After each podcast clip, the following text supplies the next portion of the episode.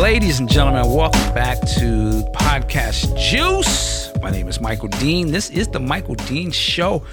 Working like a job. We are in the building. I hope you are doing well. Uh, we are recording this a few days removed from Thanksgiving 2018. Uh, we are out here uh, chilling. Um, man, still still eating eating off my meals and whatnot. I, I broke tradition this year. I just went I went with some ribs. I, don't, I don't care for too much turkey, but I do love me some ribs. So that's how that's how we got down. But uh, Go Nick. hey, I gonna do it. We gonna do it, baby. Um, but with that said, we want to welcome our other guests to the show, Mister Big Sexy and Saxer. How are you? Man, moving kind of slow in that post-holiday, you know, recharge. Just getting it back together and uh, watching some football, doing some reading, learning, and always learning, always learning. All That's the key. All right.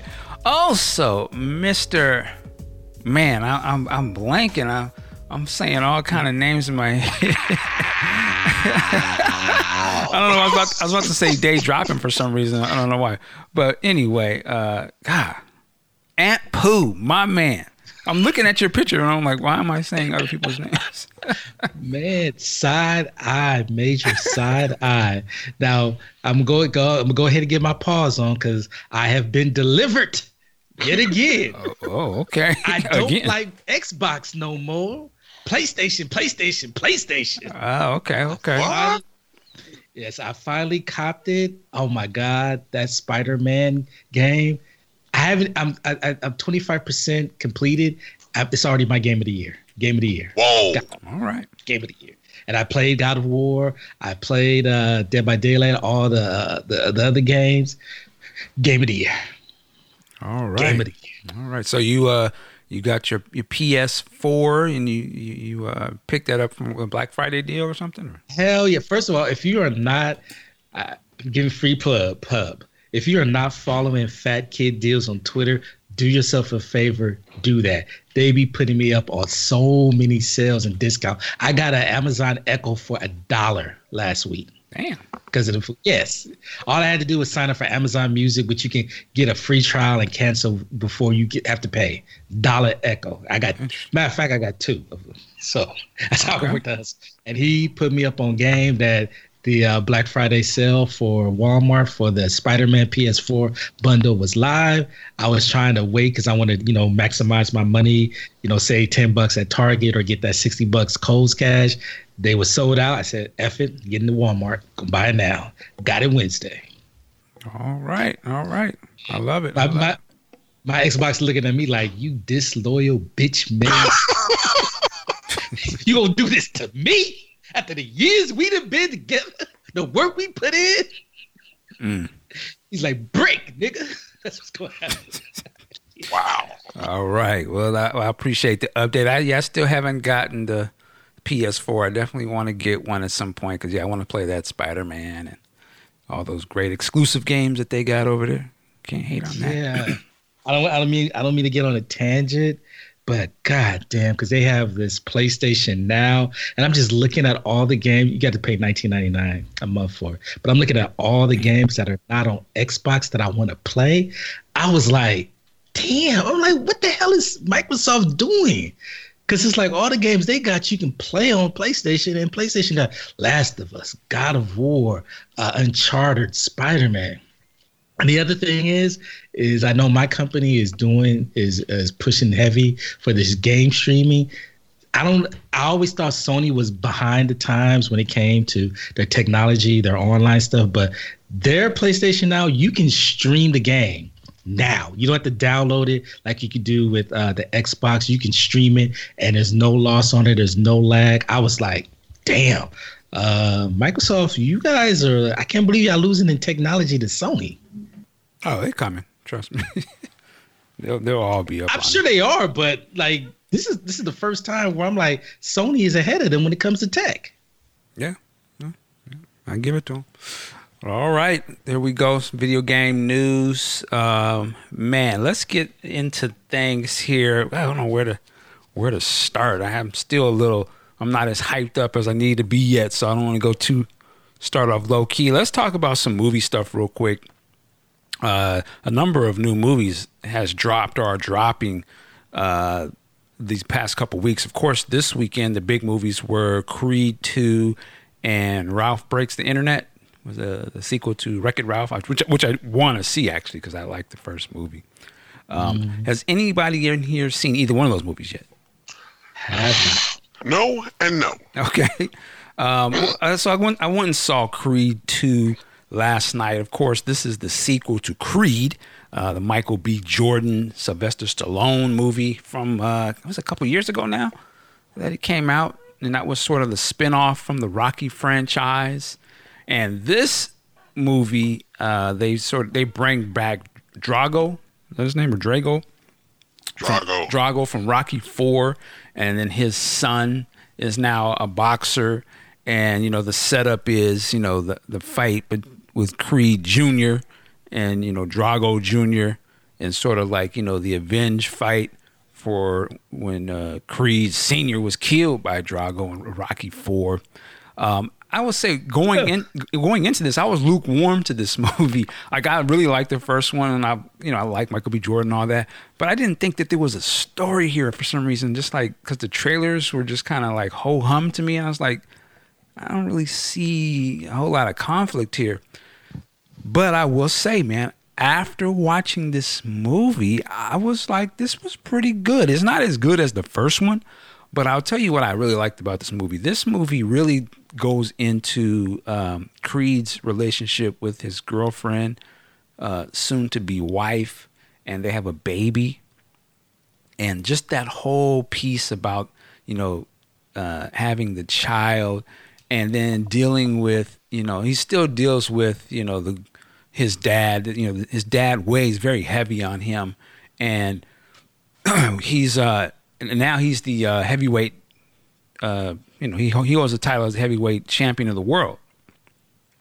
And um, the guys uh, over there in Russia, Drago dude, he's doing his fighting. This one brother, uh, this guy, I can't think my man's name. It's the same brother who played uh, in uh, The Hate You Give. I, I, totally forget his name over there. He was the, the dad, but he plays like this boxing promoter dude, and he sees the Drago kid fighting over in Russia and he's kind of putting two and two in his mind like okay this could be the cold fight if i can get him to fight creed you know i can hype that up blah blah blah. So that's essentially what he does you know. He brings the russian kid over to america they come to philly and you know they, they immediately is like yo you know creed ain't no real champ unless he fight this cat. You know this is the son of the guy who you know that legendary fight with Creed Senior and killed him and stuff. And so they put that out on the news, and of course, you know, Creed sees this, and he's like, man, you know, again, he's already weighing about his dad. This is this is the opportunity for me to, you know, sort of avenge my father, and you know, keep our name out there, put some respect on our name, blah blah blah. But his, but you know, Rocky, he's like, yo, man, you're not really ready for that you know, it's, it's, it was it's the same sort of stuff you see in these Rocky movies. It's like you know when you saw with Clubber Lang or Clubber Lang or with Drago, it's like the next person who's super hungry and just you know a savage and a monster versus sort of the dude that somewhat complacent or you know he may not be as hungry. And it's that same sort of thing. So it's like yo dude you got a great thing going for yourself creed. You're the champ you about to have a baby. You know, you you good, man. You don't need to don't you know, you don't take the bait and fight this this dude is unorthodox. He's a beast. You know, and of course the ego is, you don't think I can do it? And so you already know where the movie is headed to. And I, I hesitate to say spoil things because they, you know, pretty much play these by the numbers. But again, what I liked about it was the interplay with Creed and his family they really play that, and they don't play it corny either. It was kind of like, you know, it was on some man type stuff and some daddy type shit. And even I will say the stuff that they play with Drago and his son was actually pretty good because you could have just played them as just straight, you know, if he died, he died, you know, comical type, just killer machines. but they put a little story in there for them and you you kind of I could feel for both sides a little bit and uh, I was I was shocked to see um, what was uh, the, the the the Russian lady she was real popular back in Rocky Four. Brigitte Nielsen? Brigitte Nielsen. Brigitte Niel- yeah, I'll get you. It was good to see her in there. You know, shout out to Flavor Flav, but uh, but so, Sorry, you want to shout him out for that? hey, he was the last time we saw it. That was his. But anyway, um, but yeah, it was good to see how they played that into it, and it, it, it gave it a better story. I was like, you know what? I re- this was a father's type movie. It was about fathers and their sons and family, and yeah, it had the boxing stuff and all that, which was good too. But that's why I really like the movie um, because it was sort of formulaic, and it has to be. It has to still sort of fit in that Rocky Balboa movie themes, you know. But it was enough of the heart type stuff that made me really enjoy the movie and, and made you want to cheer for it. So when the fight scenes did happen, yes, they were impactful and it was highly entertaining. And in the theater I was at, you know, everybody was clapping. Oh, oh no, you know, it was all into it. And so they, they captured that. So it was it was, a, it was an entertaining movie for sure. Um, you know, Michael B. Jordan. I think was it it was Black Panther, I think, where he kind of got yoked up, really. And he he's taken that to Captain America proportions. oh no, no, I'm sorry, maybe it was Creed where he the original Creed where he got yoked up. Uh, he was even more like, you know, totally physiqued out and doing his I mean, he is uh he is definitely a movie star. Uh I want to see him uh, he, uh, we already know he can act, act. At least in my opinion, you know, Fruitvale Station, The Wire. Now I think he's in a great position where he can be a, a good actor, actor, and still be a movie star, charismatic type dude, and even really go into some action, but maybe bring something else to it. Because I just think he, he's he just needs to have that he already has these roles, but I just think I could see him leading his own like superhero or sci-fi thing. It just needs the right vehicle. Uh, but he's in a great position to be a a, a great dramatic actor and to be, uh, you know, that Tom Cruise, Rock. You know what I'm saying? Where that the super top guy at the box office. I could see him being that type. Of, uh, I guess a Will Smith almost, right? where you can do the big franchise things and do the dramatic stuff. But I thought he was really good. Tessa Thompson was, was she was good as well. Uh, you also who was really good, who does not age, Phylicia Rashad. Man, like God, I was like she. It's probably typecast in a sense as that mom, but she plays it so well. I was like, you just when she came on the screen, you was you felt like, oh, okay, that's that's moms, man. You respect moms. You know what I'm saying? But uh, and of course, uh, shout out to Sylvester Stallone. He did his thing. I like they didn't make it too much about him, but again, uh, I'm not gonna spoil it. But where it goes at the end for him, they play that father son thing very well. For, and I was like, wow. I heard some people. a li- a little bit of that in there. I was like, you know what? They do a good job with this, uh, you know, with these movies. They make them more than just than what uh, you know Rocky three and Rocky four were just straight you know popcorn type movies. This one they they have that element, but it's still like a real movie. So I enjoyed Creed two. It was pretty good, man. Uh, definitely check it out. I think Michael Jordan. I think I agree with everything you just said, but the only thing that I have a caveat is moving forward, he's got to be sure to continue to keep making good choices because Right. He come off of Creed, I believe, and then did uh, Fahrenheit 451. Yeah, Oh, okay, yeah, yeah. I still have not watched that. I heard it wasn't good. yeah, yeah. It's you know, on one hand, I could see how it's that was a choice to do. Like, okay, let me do. He probably thought that that was going to be a good project. I mean, what's the other guy's name that was in it who I I really like? Sheridan or he played Zod in Man of Steel. okay. Is So it I Michael could Shannon. Michael Shannon. I could see when he's like, "Yo, Michael Shannon's gonna be in this." You know, we're gonna do some acting. This is HBO. but it probably just the execution of it probably didn't come across right. No. But uh, yeah, I mean he's he's he's, he's doing his thing. He's got to. I think now I would be weary on doing more Creed and go and do something, you know, more his. I don't know, just something different. Uh, it it could. I think those movies are gonna can't help but to fall back into the Rocky, you know, pace type stuff, and so you already know what's gonna happen. Um, but you know, shout out to them, and and you know, uh, this one's not directed by Ryan Coogler, and there's a brother who did direct this, Steven Caple Jr. Never heard of him, but he did a good job, man. He, he yeah, did- I was going to did a good ask you, job. Elephant in the Room with uh, Ryan Coogler not writing and directing. Did you see? Was it at the same level as the first one, which I thought was excellent, and a, in my opinion, a little overhyped. That everybody was saying is like the greatest, one of the greatest sports films ever. But did you see any fall off, or was it at the same level? Well, I, I could say it's not as good only because it's not the first time. But I thought it was. It's not a fall off either, though. Uh, I think it goes. To me, it has the tropes, but they work. You know, it's the tropes of Rocky, has the tropes of, you know, sort of the hero's journey or the, um, you know, the Obi Wan type of person that always comes back and to give up, you know, give you these uh, words of wisdom and nuggets, and then you know the Rocky is strong now type of stuff. So it, it has all that too. And I, maybe I just because I'm older and I've seen it in so many different movies and so many Rocky movies, Already know what's going to happen.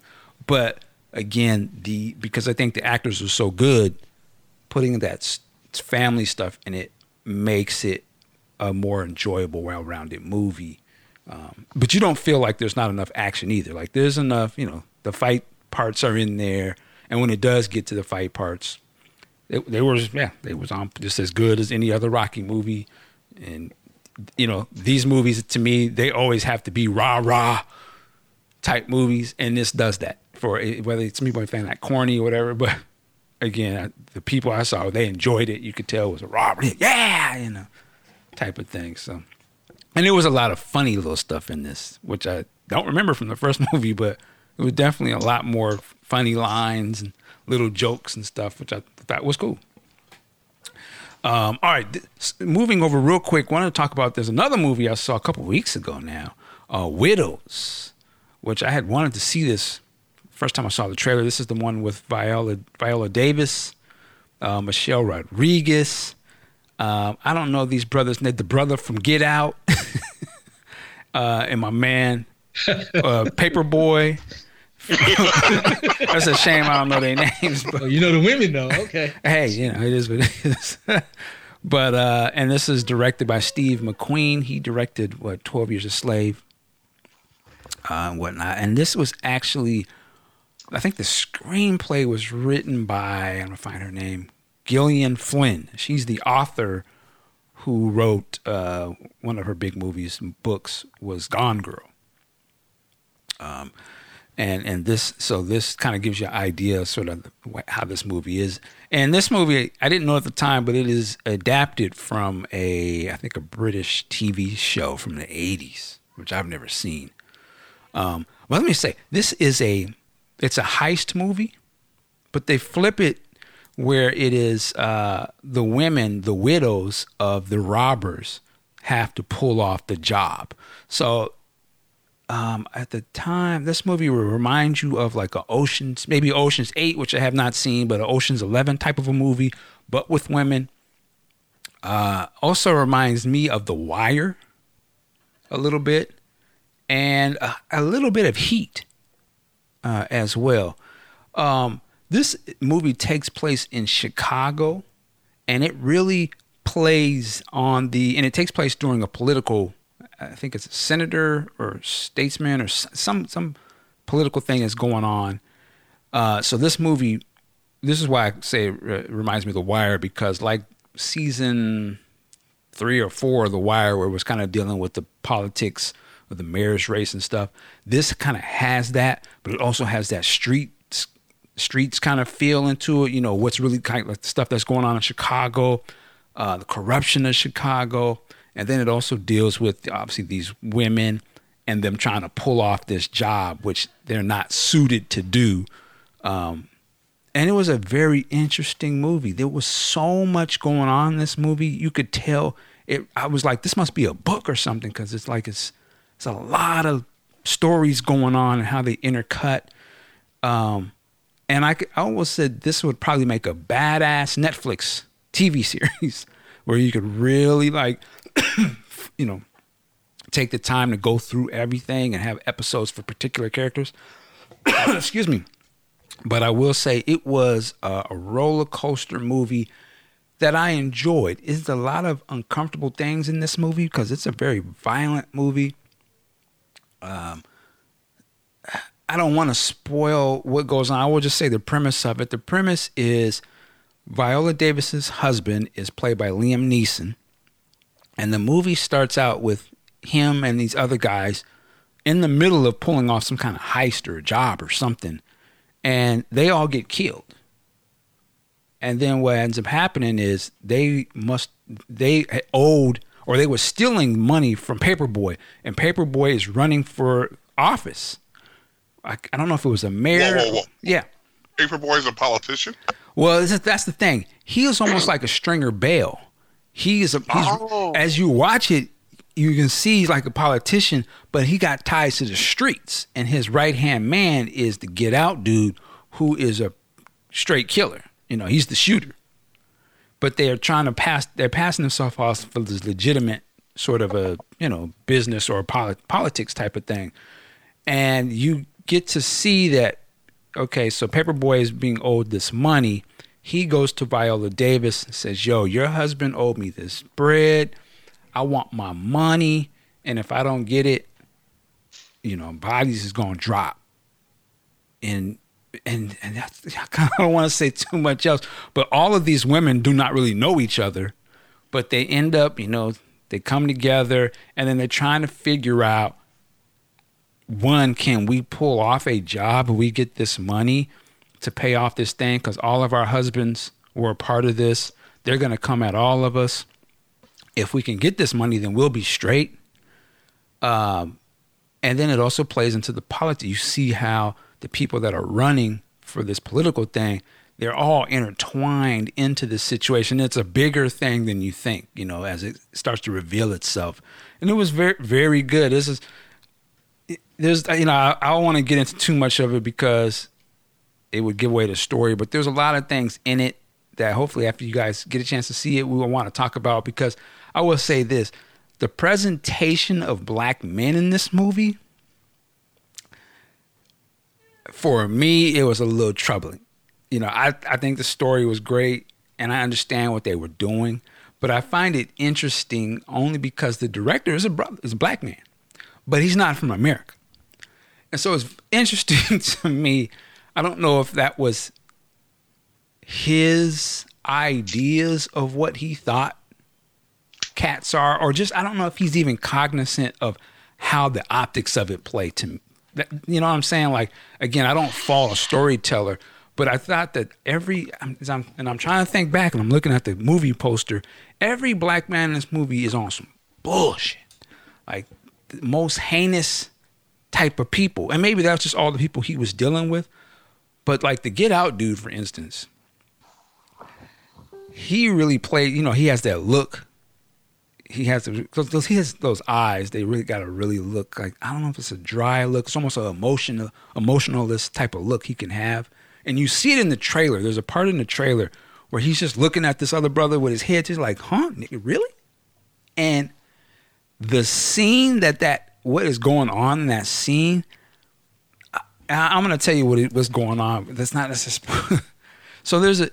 So as I said, they're in the streets. They obviously have some sort of criminal organization. So there's a scene. You just hear some dudes rapping, you know, and somebody beatboxing, but you can't see them.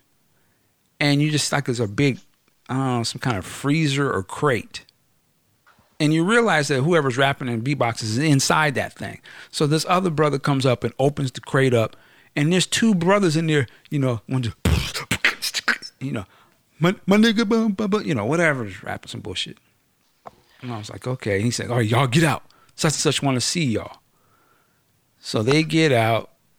They're walking to this room, and then here comes the get out dude, and there's a whole bunch of goons standing around. And they're like, yeah, them niggas was in there rapping. And he's, you know, this guy is real calm. Are oh, they rapping, huh? Let me hear y'all rap. And you can, now you get a, a sense that they were being held captive or something. And he's like, huh? Yeah, I want to hear you rap, man. Go on and rap. And you could tell, like, you know, they're being questioned or something's going on. And I'm like, man, don't start rapping. Like, I was like, whatever you do, you don't really want to. You know, but they, oh, all right, go ahead. And then dudes, you know, he's doing it. And I'm like, okay, here, here we go.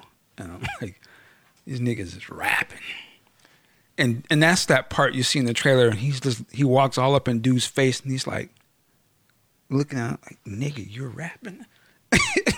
And because my niggas on and dude unloads on those cats man. And i'm like god damn. It's a vicious scene and it happens. You don't expect what's happening.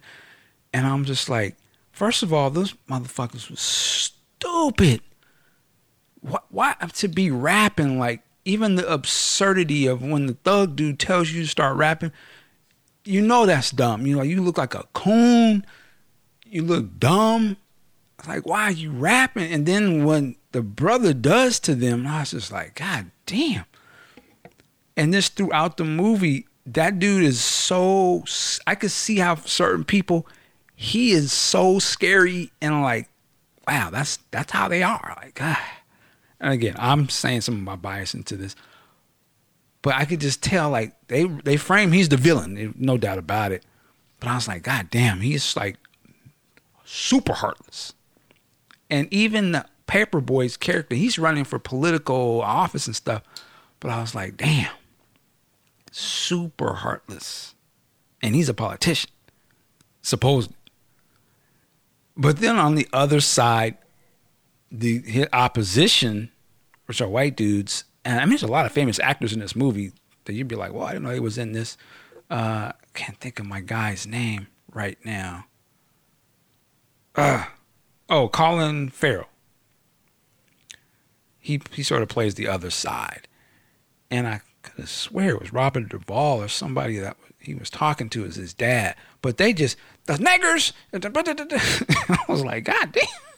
I'm like these, and they're and they're supposed to be like the, I don't know, I won't say the Clinton type of dude, but it was you could tell they was on coke. It was like, don't get it twisted.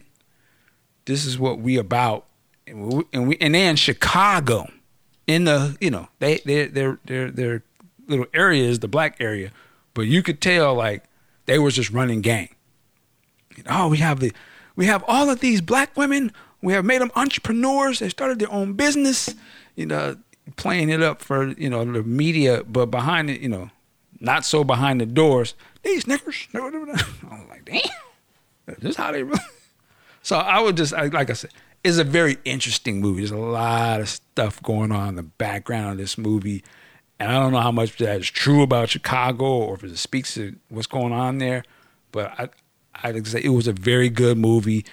Uh, very much. I think I saw you see that with a live. If you if you get a chance to see it with a lively crowd, they won't stop talking because there's so much going on. Oh hell no.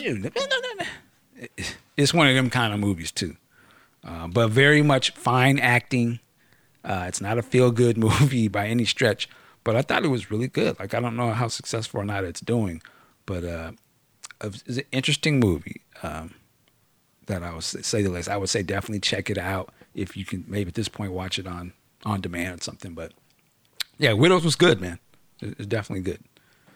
You said it was like, or it reminded you of one of those movies where you know black men ain't shit, uh, uh, like along the line of um, Waiting to Exhale, like that.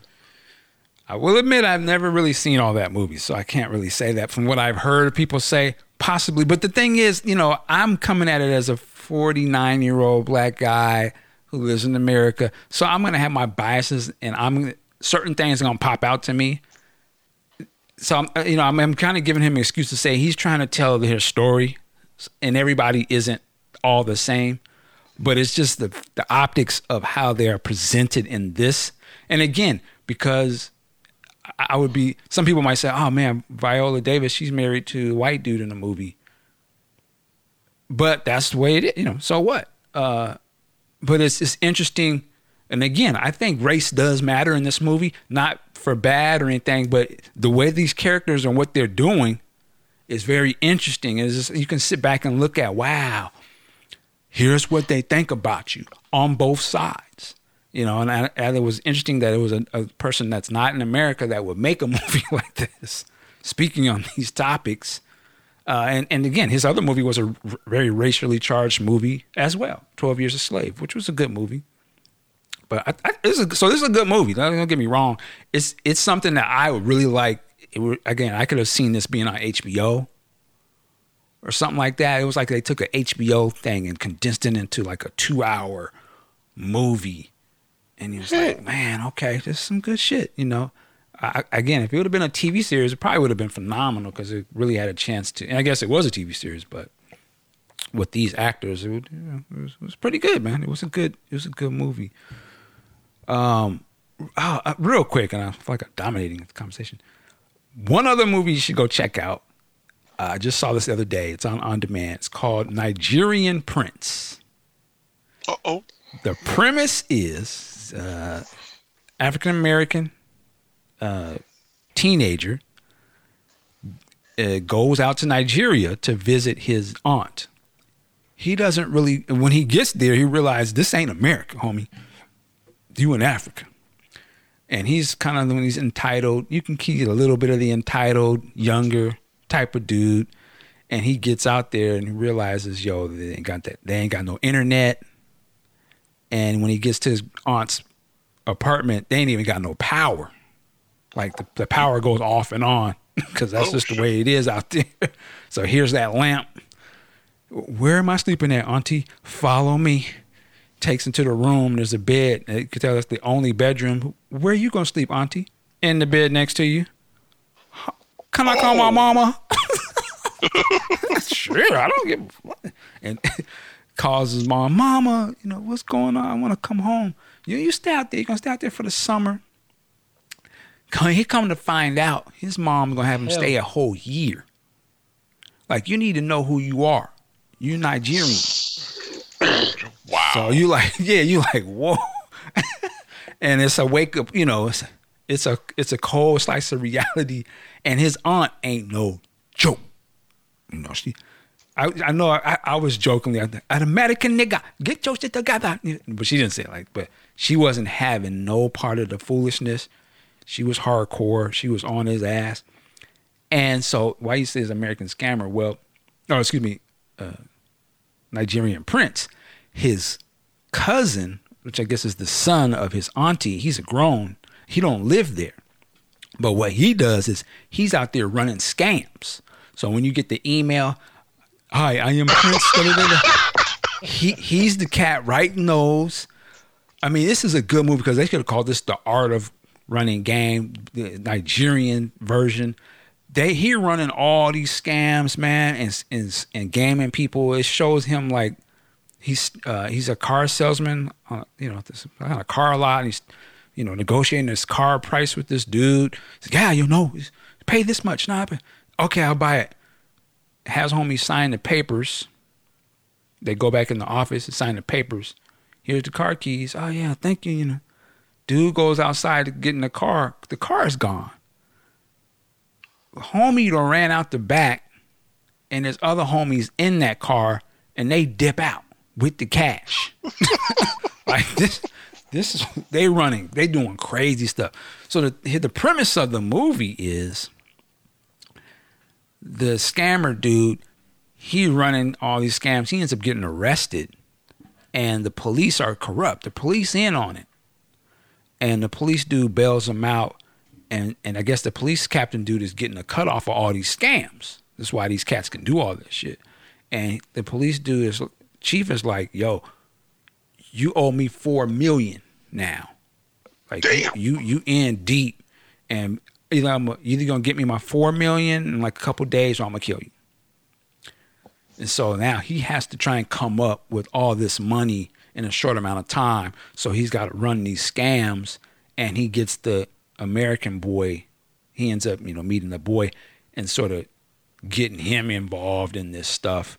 Uh, it was a really good movie, man. It was very, it was interesting to see a Nigerian. I mean, it's not, it's it's in English and everything. It's it's an American actor in terms of playing the the American kid. I've seen him in something before, but it was a really good movie. And what turned me on to it because I was flipping through my Vudu thing. You know, you can see the movies, and I saw the picture of it. I was like, okay, but I noticed it was a hundred percent rating on Rotten Tomatoes. I was like, huh. So I watched the trailer. I was like, you know, this looked kind of good actually. So I ended up just went ahead and bought the, bought the bullet and, and rented it. Good movie, man. Real good movie. Uh, I don't know if it's playing on a limited basis or something, but uh, Nigerian Prince. Uh, I, am stamping that one. That's official, you know, movie to see. All all my hustlers out there, entrepreneur cats, all my parents, you know, definitely check this movie out, man. It was a lot of shit going on in that. And you it was cool because I was watching the hustles and I was like, shit, this shit is crazy. Some of them I can see how they go down like that, but it's just like who really is gonna fall for that? But you'd be surprised. And it's just like, man, is this how cats out there? They really get them cats is hungry out there. like, and they gotta be because it's not America and the, the money is different and the environment is totally different. And either you working your job, you know, and the police is corrupt, or you out there getting it how you live. And them cats was they was doing some very ingenious. There's a whole thing. I don't know if this is real about black money. I'm not spoiling the movie. I guess it's a hustle where they send a letter, you know, da da da da, uh, such and such, and we have like three million dollars in black money and basically black money is made to transfer so you can transfer real cash back and forth without going through the banks but they paint it as black paper so it's painted black on both sides and then what you do is when you move that out you take it to america you take the chemical solution and then you wash all the money and you got your bread we just want somebody so we just asking for a certain percentage up front and then you take the cash back to america you take your three million and you straight it sound crazy as hell. but the way they played that, I was like, this shit is crazy. now, was his mom involved in any of this when she sent him over there? No, his mom is she's like a nurse or something. So she she's has straight. no idea. The, the, the, auntie is straight too. She ain't with none of that. Her that son that running game is not allowed in the house. And again, as I said, the auntie she ain't no joke.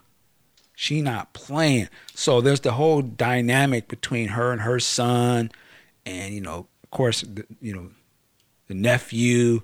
Yeah, it was yeah, it was a really good movie, man. Really good movie. Uh, I, will say this: you really appreciate. You can say what you want to say about America. you appreciate what we got over here. Like I said, just the fact that you can just go home and there's electricity. Uh, and the stuff, you know, that it is reliable even when you pay your bill. Even when he went out to eat to the burger spot or whatever. Ah, this this isn't food. What is this? You eat. But this is trash. You eat. I know oh, she wants shit. American nigga. This is burger. You and that little boy got he's getting a wake up call. Like, boy, where's the computers at? I can't get online. Huh? what you talking? what are you talking? Who gonna pay for that? So yeah, yeah, huh? yeah. you ready to go to school? Cause you going to school. I'm got to go to work, and this because yeah, because the auntie was like a lawyer. She actually, I think she was like an, a lawyer or something like that.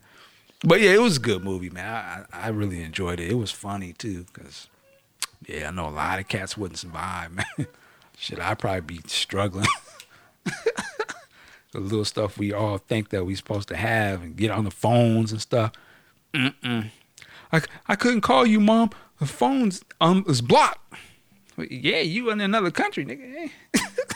I ain't paying for that. you ain't working. And and it was cold because he would his mom and dad was separated or divorced, and he was calling his. So his mom's took the passport, so he couldn't go. He couldn't leave if he wanted to, and he didn't have no money, and he didn't want to stay there. And then he called his dad, and he he kept calling his dad like, "Dad, it's an emergency. Call me back at this number." His dad wasn't never calling. His dad's back in the states. Oh, thanks, Dad. Come And when on, he man. finally do talk to the dad, because the thing is, even if he got money to come back to the states somehow, his mom ain't having it. So he can't stay with his mom. So you know, so it was very interesting. Well, what is he gonna do? You know, and so he thought maybe his dad was gonna save him. So that whole dynamic was very interesting as well. And you know, it was just it was interesting. You you, you kind of saw a point of view from the I guess of immigrants who came to America to better their life, but they wanted their son to understand who they were as a people and that you know how good it was in America versus where we come from. And even in both his parents, you could tell was hard workers, but they was like, "Yo, man, you you got to hey, this is good for you," you know. Even though they sort of had to trick him over there, which was crazy. But as a child, you you don't really got no you don't get no say in that shit, man. You gonna do what they tell you. You, don't work, so No, you don't. you, you don't. You ain't paying that bills. You ain't finished school. You're gonna do what we say. I know for a lot, and so for a lot of people, that's gonna be a hard pill to swallow. but that's the facts, man. That, this ain't America. You know what I'm saying? Like this ain't. I'd be on my Chris Tucker from Rush Hour. The moment I get back, somebody getting slapped. you, you did what? Oh hell! no. It's so Like, funny all you you say that because I could see this movie being played played for laughs like that. It would I could see it being a big blockbuster movie that got Kevin Hart to play the kid, you know, put you know, and they're playing kind of cooning out. And, what what the- what is that? You know, man, come on, man. And I'm glad they didn't go that route. This playing for straight. But, uh, but anyway, Wow. a Nigerian Prince. Check it out. I guarantee you will not think it's whack. You may not like it all the way, but it's a good movie. It's worth worth seeing. Um. Okay, man. God, I've been. I- I'm talking. I'm sorry, too much. real quick. Go ahead. Go ahead. I did check out the Hate You Give. Oh. Y'all was, yeah, y'all were not playing. That was not for the weak of heart. I mean, I didn't cry, but I sure was like, God damn, it's a cold effed up world out there. It's like uh, I feel like Netflix wrote that because at the end of the day, spoilers, you know, Okay, so we had difficulties. Sorry about that, ladies and gentlemen. Batteries went out on my recorder. Hopefully, we didn't lose that. We shouldn't have. Uh, Ampu, you were talking about the hate you give. Yes, I absolutely uh, love this film. Amanda Stern, Sternberg, I think it's no Sternberg. I'm not sure. Um, she did the damn thing. The real dude was Maverick. Maverick. Oh my god!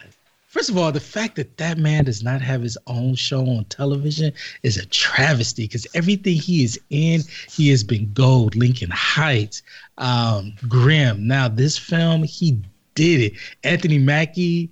Yeah, I guess when he effed up playing Tupac in Notorious, he brought it all the way back. At the end, I'm sorry, Mark Sports. At the end, where he just casually had his boys uh, dump that uh, dude what they did to that shop. I was like, oh man, they had not played. And when he emerged, he was he was they were about it. At the end of the the end of the movie, it was a little ham fisted uh, with the I forgot what was the boy's name, not Seven, um, the little boy's name. Can I cannot think of it Uh, I can't remember. that whole scene when the cops pulled up, they like I said, uh they like I say thankfully, but when I saw it, it was only like maybe ten people in the audience with me at the theater. Uh, but I'm quite sure on opening night when that last scene came up, I'm quite sure Mike, everybody was oh, running yeah. their That's right. through the whole movie. Hell no. Oh, oh, no. Oh. Oh, man. Because that show, when the, when, the, 'cause when the police rolled up, I was like, oh, hell, not, not- not about to do that. I was like, I was like, babe, get the strap. Get the strap. Yeah. I was- we are at war.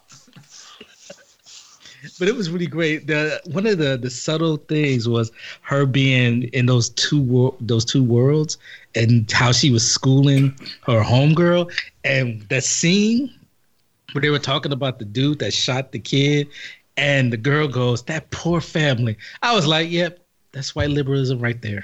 There it is. That's how Trump gets elected." I, I was just, I was thinking the same thing. Like, what do you mean that poor? Like, and everything she was saying was just truth bombs upon truth bombs.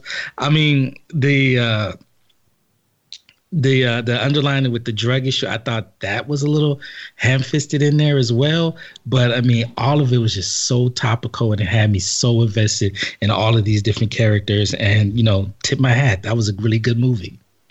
Yeah, it was, and I think as it, maybe it was the way it was marketed or something, but it did not do well at all at the box office, which is a damn shame because I, to me, it was one of the best movies of the year, one of the best movies of the year. Um, but I hope people oh, uh, see it when it comes out, you know, home video or whatever, because it's a must see movie. Oh, it uh, seventh. God damn! I'm sorry, I got one time. I'm getting swatted. Hands up, man. But uh, yeah, yeah, no, it's. I want to see that again. I can't wait for it to uh, come out, uh, so I can buy it because that was a good now, movie, did, man didn't you say originally on your, your first review about this that this was a young adult story? Yeah, it's an it was a very uh, you know bestseller best selling book. Uh, oh, okay. Yeah, I, I and, and, again, the movie is great. I would also say too, uh, if you're into it, uh, you could read it or.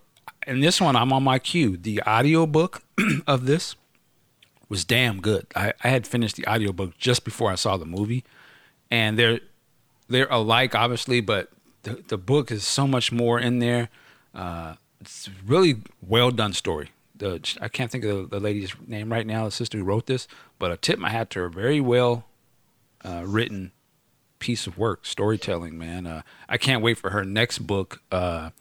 I don't have it in front of me, but I think the premise is it's and it's so funny. I mean, this might lead us into our Tekashi conversation, but it's about a rapper a female rapper who I think has to decide if she wants to play up this image to be successful or not, or something like that. Um, but it sounds really intriguing. If, if, it's anything like her other book, I'm all in. I gotta, I gotta read it. Um, yeah. But, Sorry about that. Uh, no, okay. Man, Amazon don't play. like, you gonna get this package today? Hell yeah.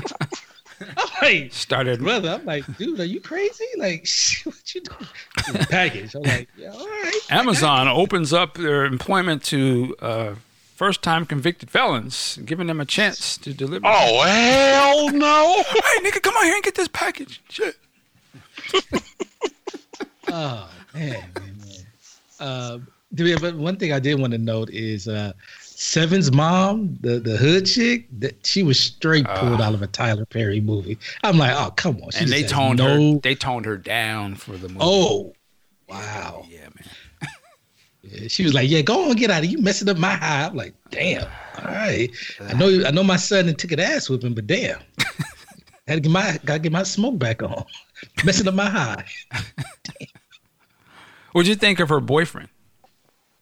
That was Anthony Mackie's character, right? No, no, no, no. Um, uh, the the girl, the lead character's boyfriend. I can't think of his name. The white guy. Uh yeah, I, I me neither. I to me, it seemed way too much white savior because he didn't really do anything other than I'm there, I'm there for you, I'm there. It's like they didn't really which I'm kind of glad they didn't do the whole black white or he's dating thing. You don't understand what I'm going through. I like that part, but at the same token, it was like, well, what is he there for other than just being support? Because I just feel like if you're going to show that dynamic of the interracial relationship with this very heavy story, then I'm thinking, okay, is there going to be something going on? And I'm not saying they got to. She they had to, do that, well, you know, you don't understand my struggle type moments. Mm-hmm. But it just seemed like, well, then why is he white? Hmm. Well, yeah, I, I, guess you know it, it, plays into the whole code switching she had to do. You know, going from her neighborhood to going to where she went to school and her friends there and stuff. So, uh, but hmm. I, I loved how her pops greeted him at the door and came to do the I was like, that one had me rolling yeah, it was it was, a, it was a good movie, man. Like very very well done. All right, um, well, since we're on the movies and stuff, let's jump over to TV real quick. Uh, you know, we've been talking heavy about the Titans show. Uh, the new episode just dropped uh, the other uh, yesterday.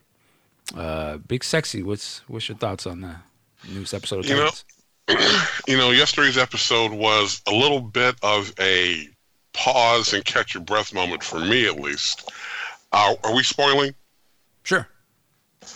Okay. Um, in the wake of the revelation that Grayson, you know, is no longer going to, apparently no longer going to be Robin, and they're still trying to find uh, Raven's family and who these people are trying to hunt her down.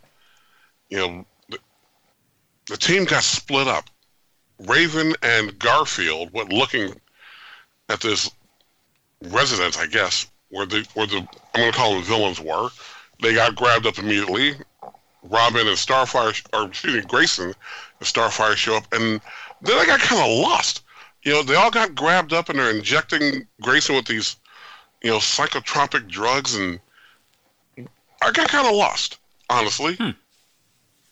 You know, help me out here.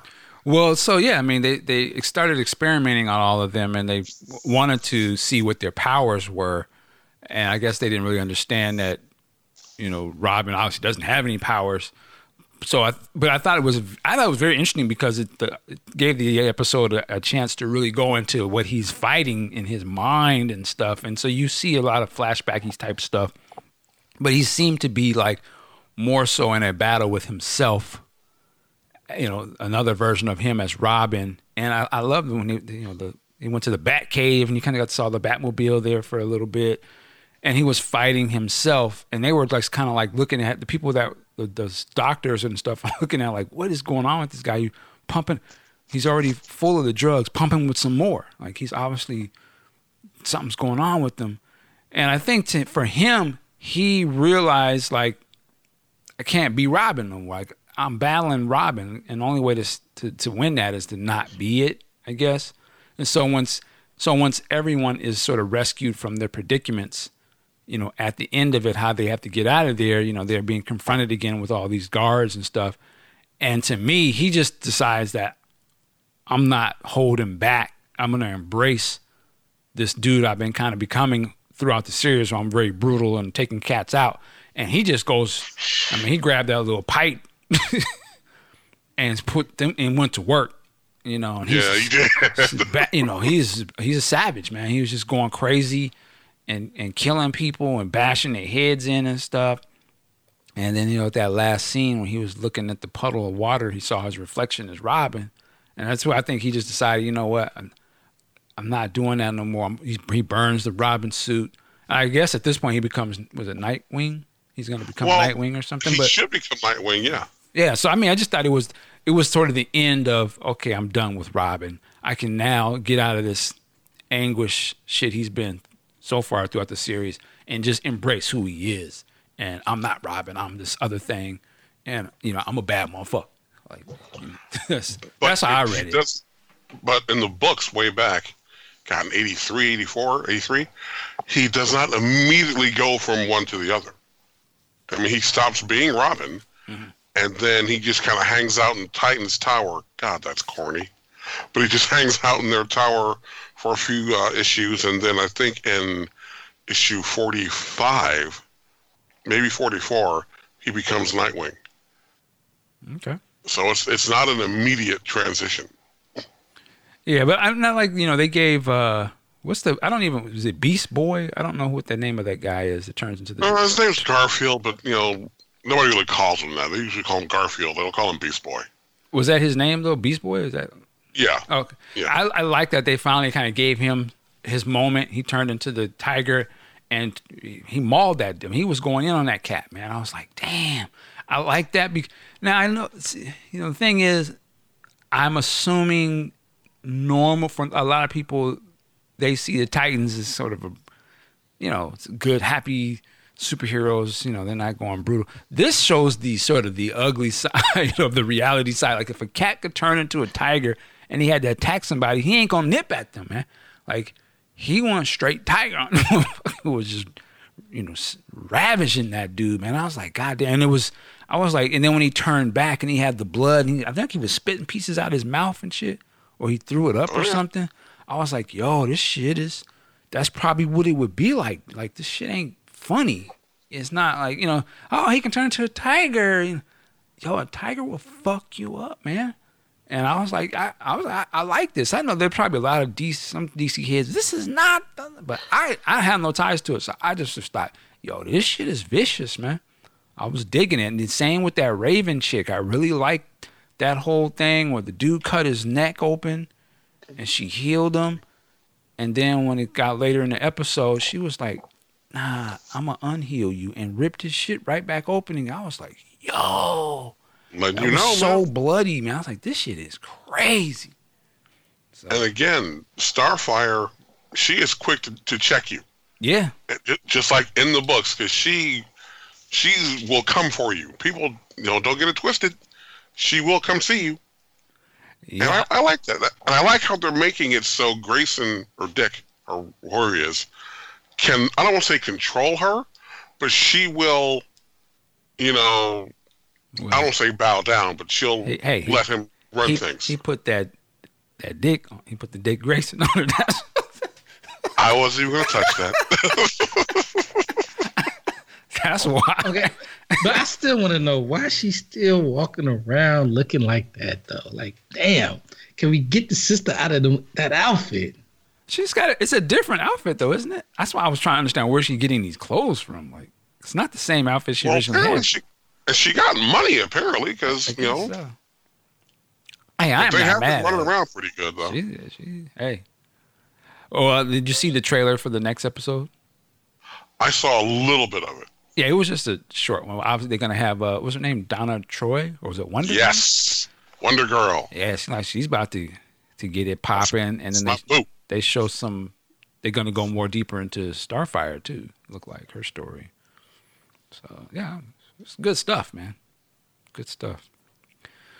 All right, uh, let's let's segue into the Stan Lee, Bill Maher stuff. I wish we had Q here, so I know he is a a, a supporter. I don't know if it's a supporter or is a fan of Bill Maher. I'll give him that. Boyfriend. Here you go. But and this is you know this story's already been out there, and I've seen now that Bill kind of Bill came out again on the Larry King show and sort of doubled down on some things. But here's my take on this, and I want to hear what you guys, hear what you guys think about it. Uh, I. I I'm not gonna even get into how I personally feel about Bill Maher's. I don't really feel anything. Like I've watched some of his stuff and I've enjoyed it before. I remember watching his documentary movie. Was it religious, Religious or something like that? And I was, I think I watched half of it. And I was saying, I can see what he's doing here. Okay, you know, he seems like an intelligent type of dude. You know, he's he's got a lot of the way he thinks. I can admire some of that stuff, but I know that he's also he has very dry humor, and he's, you know, he's one of those guys. He's a contrarian. That that's what I how I look at him That's Almost- why Q loves him. and I'm, I'm no doubt about it. And and and and I I almost don't look at him as a comedian because he's not necessarily funny to me. I just think he has uh, the way he talks about things is somewhat there is some logic to what he's saying, and of course he leans to the left and all that kind of stuff. But it's neither here nor there. To me, what I have to judge him on, or what stands out to me, is the the not what he said about Stan Lee per se, which I will get into, but the timing of it. The fact that Stan Lee had just died, and let's keep it 1,000. Stan Lee is a great person. He, uh, his, he has a legacy. Uh, he has motivated people. He's inspired people. To me, that means a lot. Uh, you don't have to be the smartest person in the world or the strongest, the most best best looking, but if things that you say or do can inspire others to bring more positivity or to think outside the box and to uplift them or give people joy, to me that's the best gift you can do with anything. Excuse me. So his legacy speaks for itself. When you have other people who are championing you then you know you sort of done something. You've inspired other people. And somebody say, "Yo, when I I used to do this because you did that, I, I was so inspired by what you did. It made me think of something to do." That's the that's to me that's what we're supposed to do. You know. So anytime you have somebody that's like that, you got to give it respect, even if you ain't even into what. They, there's a lot of people. I'm not. I'm not all into the Beatles or nothing like that, but I give them mad respect because I respect that there's people that's into them. They inspire people. They music touch people. It may not get into me, but I respect what they do. So I'm not gonna speak greasy. You know, I always give them their respect first. Now, when a person passes or they die, you give respect off the rip particularly if they are one of these types of people. Now, there might be some people that are, you know, heinous type people. You're not gonna give them their respect. You know, you might not even say nothing. That just I ain't even. Um, I'm not gonna say nothing. But when you have one of these people where you, you it's obvious, they official, iconic type people. You may not be into them, but when you speak about them right after the moment they die, that speaks about you. And to me, it speaks of what's going on in this country. This the level of respect is so low. Again, the same type of stuff that I would call on a, a Donald Trump or some of these people who somebody had died and I speak kind of greasy about them. That's disrespectful. You're not supposed to say nothing on somebody who just died, even if you might have a point but this ain't so you would say, yo, this is not the time for it right now. Let these let people mourn or let people think of the good things for right now. Let them get a chance to get it out first because they feeling, you know, it's it's it's a, it's a loss. It's like if some, oh well, he was uh, the guy, uh, he got shot. He didn't, and the the cop told him he wasn't supposed to do this, and he had a gun on him. Well, you know, he shouldn't have had that gun. On. Listen, you right but let his mom and them mourn. You know, you don't be dis- don't disrespect them, because they make you look corny. It makes you look like you you that low that you would have to speak disrespectful on. You're not even dis- you're, disrespecting the family. And so to me, with Stan Lee, if the whole world is giving it up because he did greatness, you really shitting. You're shitting on the people and giving them their chance to mourn and you're making yourself look insecure because why are you even speaking right now? To me, a knowledgeable wisdom cat would be like, you know, my words aren't going to even be impactful per se for, to, to support my point because the people's in mourning. So if I say something as I'm trying to give them some some game, if I say it right now, it's only gonna come off as I'm hating. even if you know what I mean, because they they they sad. So why would you? So as the wisdom would say, this ain't the time to speak. Like it don't, you know what I mean? Like it doesn't even matter if you don't like what this. This ain't. They're not gonna hear you. They're just gonna hear rah rah. They're not gonna yep. hear the game you think you're trying to put or the again. I think that the points that Bill was talking about in terms of you know oh these are comics and not not real literature type of thing or we, adults need to be on a I can understand what he's trying to say. But t- first of all I question if you even know what you're talking about per se. And what I mean by that is did you read the books? Have you studied that art form, whatever you're critiquing, so that you can speak on it with wisdom, or you just shooting off the off the top of your dome. He has come out and said, I don't really I don't read comics. I think in the Larry King one, he came back and said, I, I didn't even read them. I don't know it like that. So so off the top, you you speaking with you don't know you really don't know talking about. But if you're gonna not know what you talk about, then at least you come again. Wisdom would say, even if you didn't really know what you're talking about, you're just trying to you run off at the mouth you would do it at an opportune time so that you don't have to at least you have something to stand on. Like you don't got shit to stand on. You don't have no respect to stand on, and your your shit is you're not proving your point properly.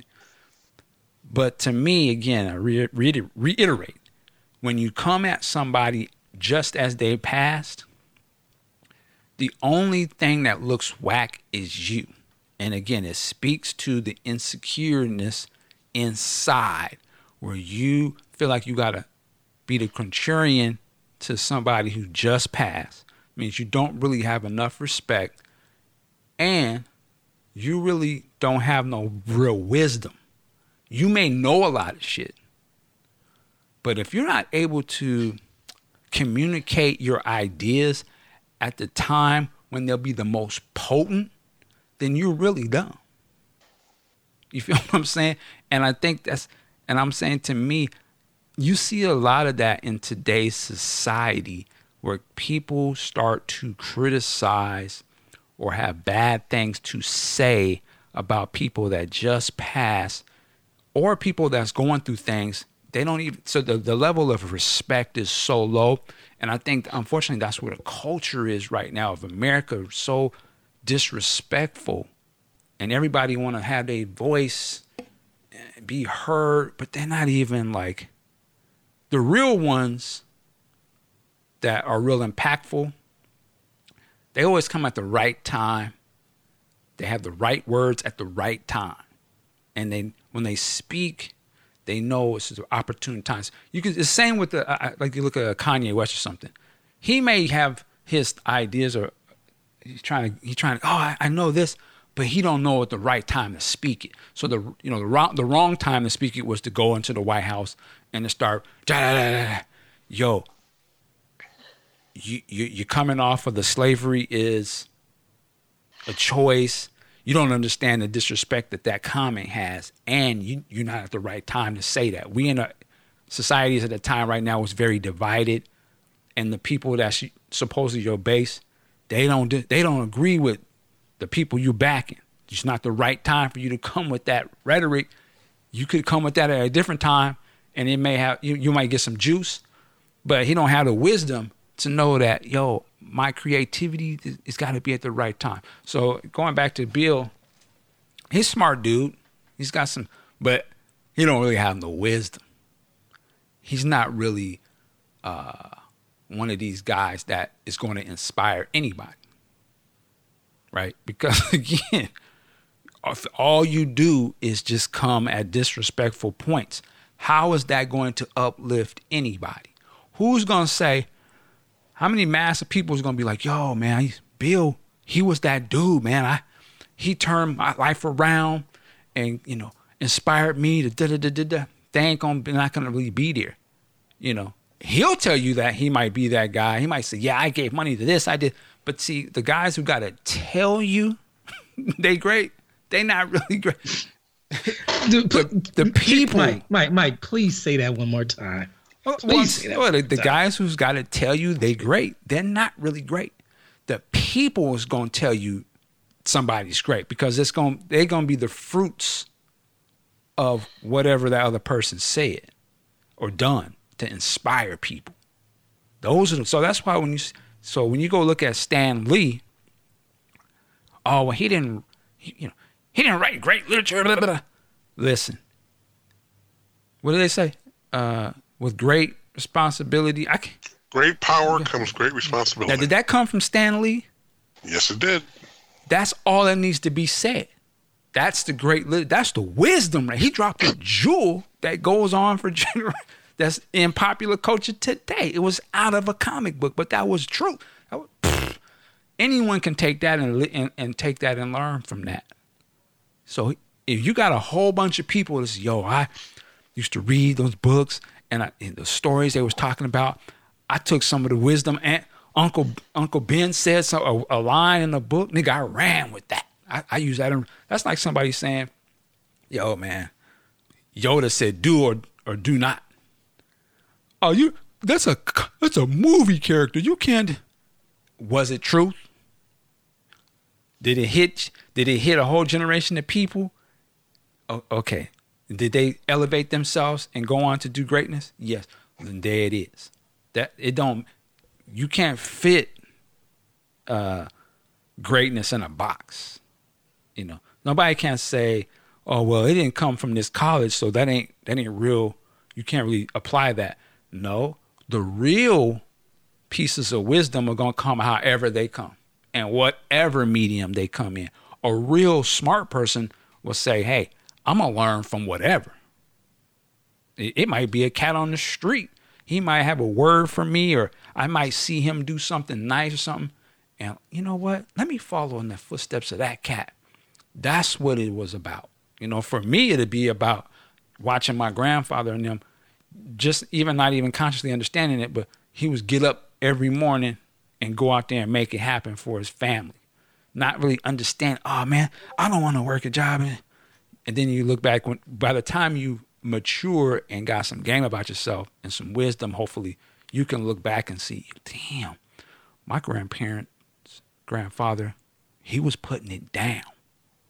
I didn't get it back then. I stopped. I would never work a job, but now I see after he passed, I hear all the people that he done touched, and I actually see the people talking about his greatness. I recognize that. Oh, okay. Quick example. I may have said this before. Uh, you know, my, my grandfather he used to go to work, blah blah blah. 2018. Now he he died last year. I was what I was trying to do. I was gonna go. I wanted to go see my kids for the summer.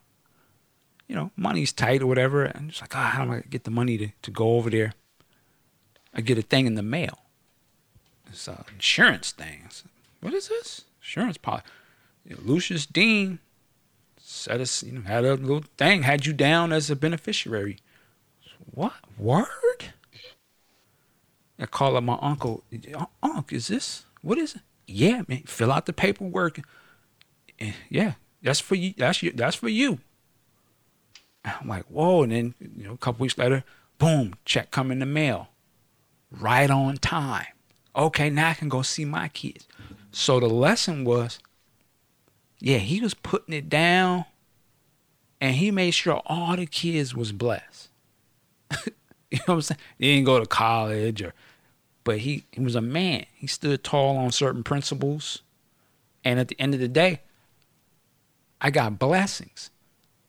So when I'm saying you you see people who are doing good things that motivate somebody, that's what I'm talking about. Whether or it might be looking at Big Sexy or something like, man, I, I read how he was doing his thing and how he went through, and he went, you know, he's a lawyer and doing all this, and yo, okay, yeah, we can do this. Or I look at uh, Aunt Pooh. Yeah, okay. Whoop, whoop, whoop. He he working here. He got a family now. His little baby's doing his thing. You know, he, he's he's he's doing it. You can do it. Okay, yeah. Let me learn some game from that. It can come from anywhere. You again, we can look at and it is good and not so good things. We can look at my man Sean Hill. Yo.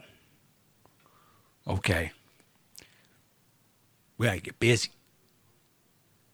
You know, we was, was uh, a great Prince song, Mavis Staples. I had I had to play that recently. Time waits for no one.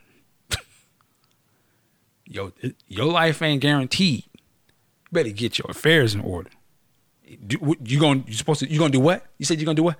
You better do it. Because at the end of the day, just like how my grandfather he, he had under people under him. Sean Hill had people under him. We got people under us. And we may not think about it right now, but 10, 15 years from now, they their blueprint gonna be us, whether we fulfill that blueprint on the right way or not. They're gonna be like, yo, my dad, he, yeah, he he used to do this, da da da da. And I saw these people talking great about him. That's dope. Or yeah, oh, it's a check in the mail for your your your, your college. It's paid. It's done. You you're good.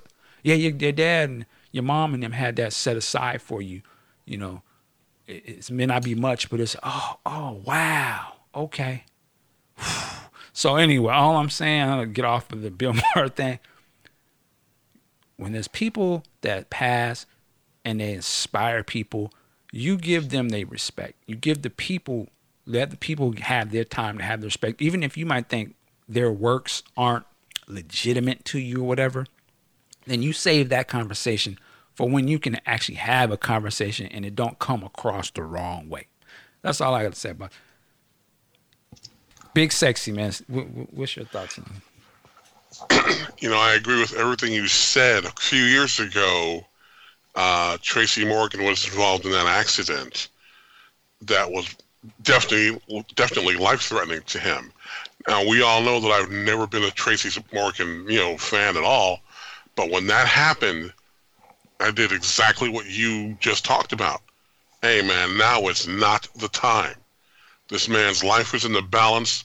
Show some respect, and no matter what you think of his work, you know, now is not the time to be talking about that. You know, and um, fast forward to when Tom Petty passed. Again, I'm, I like Tom's stuff a little bit, but I wasn't, you know, I'm not a huge fan. But again, keep your mouth shut. You know, friends passed. You know, I, I said this recently. You know, there was a a lady friend who, you know, said something unpleasant and then says she had to go. You know, so in any in any situation where someone passes, the least you can do if you're not down with what they were doing is shut up. It's not about you. It's about the people who are hurting because someone who was important to them is gone.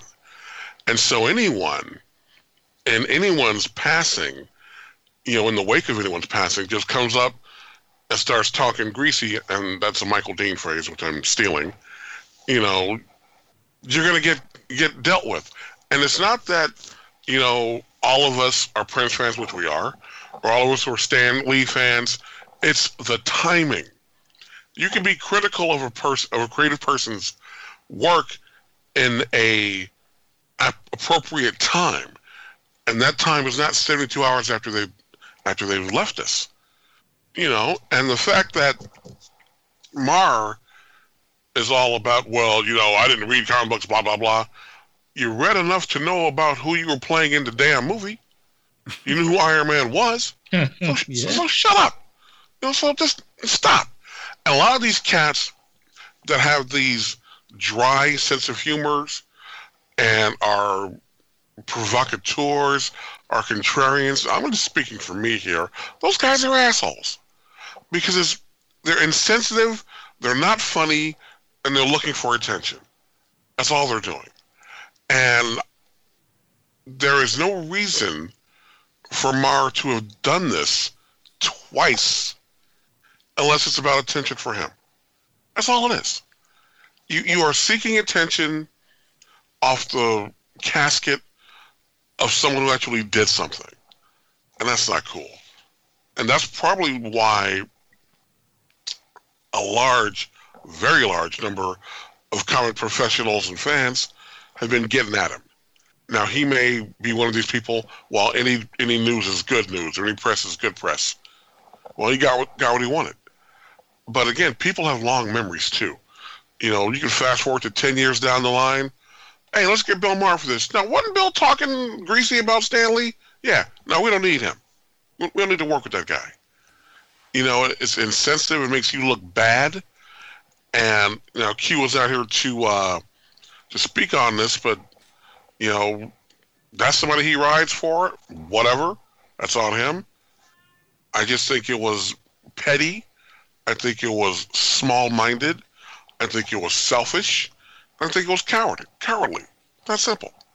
Well, speaking, you know, yeah, speaking of cowards, you know, again, just to pull into the to the context of the conversation, you know, remember back when 9-11 happened, you know, Bill Maher had some comments at that point, which sort of play on the same sort of things. I think it was a, a week after the attacks 9 11. Bill Maher went on his show and said, We have been the cowards. It's talking about America. Lobbing cruise missiles from 2,000 miles away. That's cowardly. Staying in the airplane when it hits the building, say what you want about it, not cowardly. Now, the thing is, you could argue some well he can argue his point like but the thing is wisdom some wisdom about yourself and, and understand how people are you say something like that a week after 9-11 on national tv you're a fool. It's not gonna play the way you want it. It's that they don't. So they're not gonna hear what you're talking about. They just, oh, you disrespecting America. You disrespecting the people getting killed. That's all they're gonna play. And then what you know? So the, the ramifications of that was you know ABC is yeah he's out of here. we can't we can't we can't renew that shit no more. And I think that's why he went to HBO right, talking crazy like that. And of course you know he had the house nigger comment. Was that early? That was this year. Yeah, it was this year. Yeah. But again, No, no, it was it- last year. Oh, it what? was last summer. Yeah. Oh, last shit. summer. But to me, ag- again, again, I, I would question a cat's like real, the wisdom of a cat. Not not question his intelligence. But again, if you really smart, you would know that. When you you wouldn't say something like that ri- right around 9/11. And me personally, if you was white and you supposedly got a lot of love for black people this, you would have some respect to know that saying house nigger, I'm a house nigger, you you know you wouldn't say that. Like I know some cats, white cats that I know for real, for real, that's thorough. I consider them almost like brother. They would never say some wild shit like they already just off the respect level, even if they thought it was cool, they just not comfortable. Yeah, nah, I'm not gonna nah, I'm not gonna say that. Like, that's not that's my people's. I'm not gonna say nothing like that. That's crazy. I know what that word means. Yeah, now it could stand there. Well, you know, the nigga. I get that, but to me, I would love to see the real black people he knows that he's cool with. with does he have that same energy in front of their face? And he would say that, well, he think that would be highly disrespectful. like, because I know he's cool with like play from Kid and Play, right? Or Kid. The Yeah. the high. I want this. Does I would love to ask your kid. So does he use the N word around you? Like, is that cool? Y'all cool? Is it? You have a cool relationship like that? Because I, I I know of no white cats that I hang out with, they would never see no shit like that. Cause it just they don't know I- don't even know if it would be cool or not. We had the conversation, but just the respect level would not it wouldn't let that fly out your mouth like that. You know what I'm saying? Like it's same if I was around another group, if I was around my Mexican homies or some other people, I wouldn't just ah man, we we all kikes. I'm a, you know, huh? What? They'd be like, excuse me? Get the strap. what are you talking about? Oh, it's just, yeah. no one does that. There's only, again, I'm just saying, I question cats' wisdom. You can be the smartest, dumb motherfucker in the room. You can be so smart and know a lot of stuff. But if you don't know how to apply that, you're to always come off as insensitive, disrespectful, and you're not gonna really motivate nobody. The only legacy you're gonna have is people. gonna I mean, he was a hater. Uh, He he always, you know, he made people uncomfortable. He he always, no one was inspired. No one wanted to be like you. Really, you didn't inspire greatness. And again, they'll tell you their accomplishments, but the people will not champion. You're not to be no no one's on champion. And you can look at most great people in this world who's had an effect. It was never them who was the ones that was championing themselves. It was the people, man. People was ready to ride or die for people. Nobody's ready to ride or die for Bill Maher. Guarantee you that. They not. They're not really ready to ride and die for Donald Trump. They're ready to ride and die for the principles he thinks they think he stands for. But before he ran for president, they was not riding or dying for Trump. That's very important. I think you should understand that. So when everybody's, oh, those are Trump supporters, they don't really support Trump. They just see that he's the figurehead that they think supports their principles of maybe white supremacy or, stuff. But if they got a win that they didn't think that he was really on board with that, he'd be up out of there to them. He's just smart enough to understand that I oh I'm gonna play to that. But those people wasn't ride or dying for Trump before he ran for president. It was only because he put himself in that position. So that's what I'm saying. He don't motivate nobody. He playing on principles that certain people and ideologies that they are in line with, but it ain't really. He is not a motivator. He don't have that magnetism like that. To me, that's facts. Like he, you're not gonna see nobody. Nobody was championing him before that, because that's a true person they they champion. Is like you can look at M- Malcolm, Martin, uh, shit, uh, Steve Jobs, some of these other. Those these people was riding or dying for for them cats. Like they, oh, it's ideology. What he was preaching, I'm all with that. Uh, yeah, okay, yep, I'm all with that. But well, nobody, well, nobody all trumping before Trump became president, and the damn sure ain't no real movement, groundswell movement. Bill Maher, Bill Maher. Fuck out of here. the TV person. He's on his Jerry Spring. He, he, he you know, He's not even not even. That's a diss to Chris Rock. But when you talk about he's a comedian, please, people will ride for some Chris Rock or or you know. I'm just I'm thinking of his contemporaries. Like they have to be other comedians, I guess, right? You don't even consider him in the same league with them cats, man. Oh, we're gonna have the kings of modern day comedy. We're gonna have Bill Maher. You're gonna have hell who? no, huh? what joke? He well, tell one of his jokes. Well, fuck out of here. So, any, hey. Well, wait, wait, a minute, wait a minute, wait a minute. Let's let's let's examine that for a moment. Now, is he in the in that realm of you know Rock and Chappelle and those cats? No.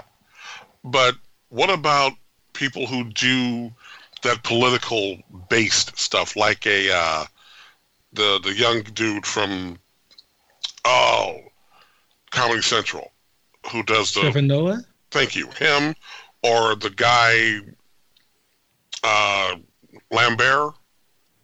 I don't even know these cats. So I don't, I don't yeah, late night talk show guy Lambert, the Lambert show. You know, maybe in that vein, he could be something. But then again, that is such a narrowly defined area too. And I'm listen, I'm not discrediting his his, Colbert, his Colbert. talent. I am not discrediting his talent. He is where he is for a reason. I'm not saying he's not talented at all. I, like I said, I've seen some of his stuff. I can understand the appeal. Sometimes I'm appeal, appealing to it. It's just when I see little cracks and things that he does, in my opinion, dude just comes off. Uh, he wants to. He's mad. He seems like he's mad. I don't know why he's mad. I don't know if that's his stick, but he just seems like he's a mad type of dude. And again, I don't know. I imagine that's just what he does to to make his money. Because I know he don't talk talking greasy like that to real people, and he would never talk. No, you can never talk like that and not get the shit slapped out of you, talking crazy, you know, disrespectful and all that. He can't be talking like that to people in real life. I'm a house nigger, and uh, you know, nah. I, I don't. I don't know his circle, so I don't. I'm. I'm not speaking on a knowledge base. I just know if it was me, I don't know nobody who talks wild like that. I wouldn't even associate associate myself with people like that. Like, dude, you're you're an ass, man. Like, stop it. You don't. We don't get, but I don't get down like with people like that. So I, I guess it's foreign to me. I don't understand that that old style. But hey, man, shout out to Bill Maher. shout out to no. shout out to Stan Lee. Uh, he's a legend. I would imagine he's inspired or at least touched, did something that everybody on this show would be like, "Yep, Yep. Well, my, my opinion is is that it seemed like the context of his blog was to state how low information voters the American people are, and that only in a country that values or cares that much about comic books and movies could Trump be president. And to that I say, I'm like, why are you using Stan Lee and his contributions to society, to America, to illustrate that point. So that one, that's what upset me the most. You can make that same point without pissing on the legacy of someone who just died, who millions, if not tens of millions, if not hundreds of millions of people revere and have love for. For for for what? To to once again state that stupid people voted for Trump? I guess that's that. That's ultimately what he was doing. Yeah, I'm going to shit on Stan Lee's legacy when Obama was president. I don't really understand that. Right? Yeah, it's just amazing that apparently the the first 44 presidents those were high inf- high informed voters. But Trump, oh no, they were stupid. And it's that mentality that's more than likely going to get Trump reelected. Because you want to think that you know better and only stupid people will vote for Trump. In my opinion, that is true. But when you're not figuring out why those stupid people are voted for Trump and just relying on calling them stupid, that's why you're going to lose. So I'm like, no, I don't have any respect for him. I, have long since lost. I used to li- watch his shows whenever I had HBO every Friday. I used to watch it, but when he started, when I saw him going at Muslims hard like he was, I'm like, wait a minute, if this motherfucker thinks this way about Muslims, would he really think about black folk? And sure enough, he decided to use something traumatizing that occurred to black people to tell a joke by saying somebody offering him to come pick cotton or come do some agricultural in I think it was Iowa. Nah, I ain't a house nigga. I don't do that type of stuff. So I'm like, yeah, I'm all the way cool on that guy. And like like you both have been saying, it's like again, your legacy is what to be looking down on Stan Lee. Stan Lee's legacy is worth billions of dollars. What is your legacy worth? And not that that should be the end all be all, but let's start there. Yeah, well, you know, what do you say, uh, the, the, dumb people, you know, the, the, the reason why Trump won is, in my opinion, it's the same mindset that allow him to say what he said about Stan Lee when he said it, the disrespect. That's why Trump won. it's the same uh, evil talk that Trump does. The same, oh, he's speaking out the box. He's just going in, uh, you know, dissing everybody. He brought that level of the game to politics. To me, that's why old boy won. And it's the same thing that he's doing. It's the level of disrespect. There's no, the, the, the respect is so gone that now you have these disrespectful people standing up. They feel energized and the country going down the tubes. That's why, to me, he won. He's doing the exact same thing. That's why I said you can have your viewpoints, but when we get to the point where we don't care about how other people feel, or we're just gonna say what we want to say, fuck all that. I'm gonna just did it. That's why a Trump will win, and that's why it'll continue to go down. So even if the next person they're going they're gonna follow that blueprint the same way he's following the blueprint Well, I can talk greasy on the dead at the at the same time. Like damn what they think, and I'm gonna tell them why they're wrong. That's why a Trump will win, and and we going down that pathway. The level of disrespect.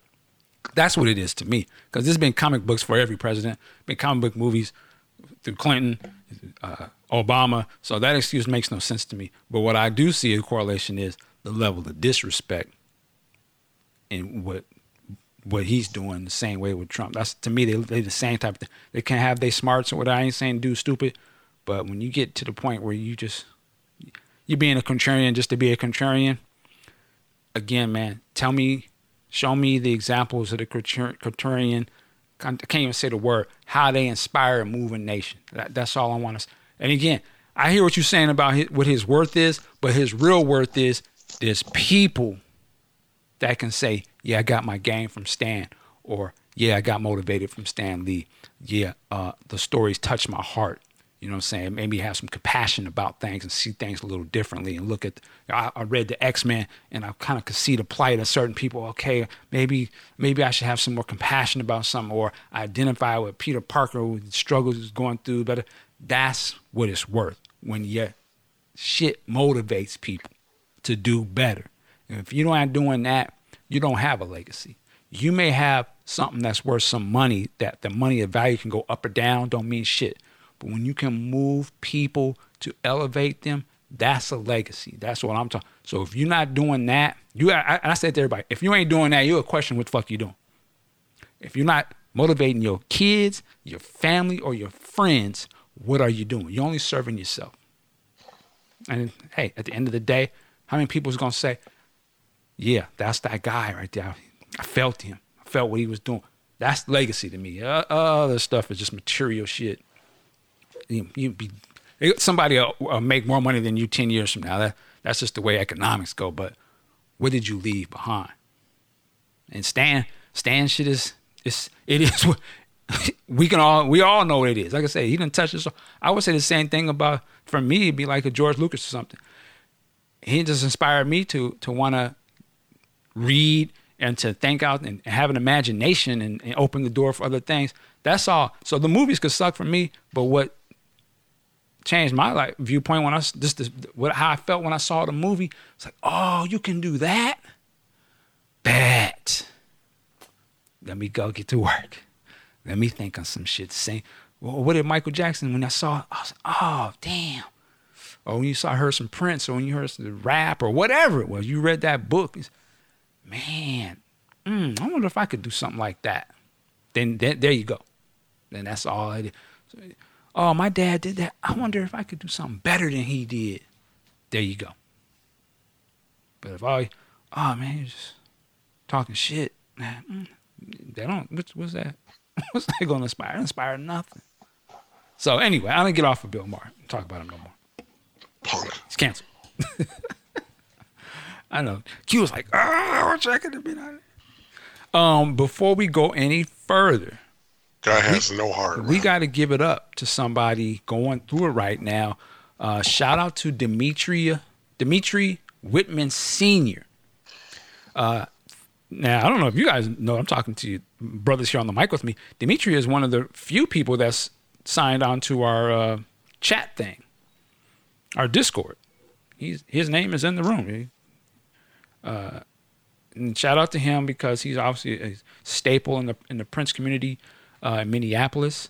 Uh, he had a stroke uh, Thanksgiving, and wow. I think he had brain surgery just the other day.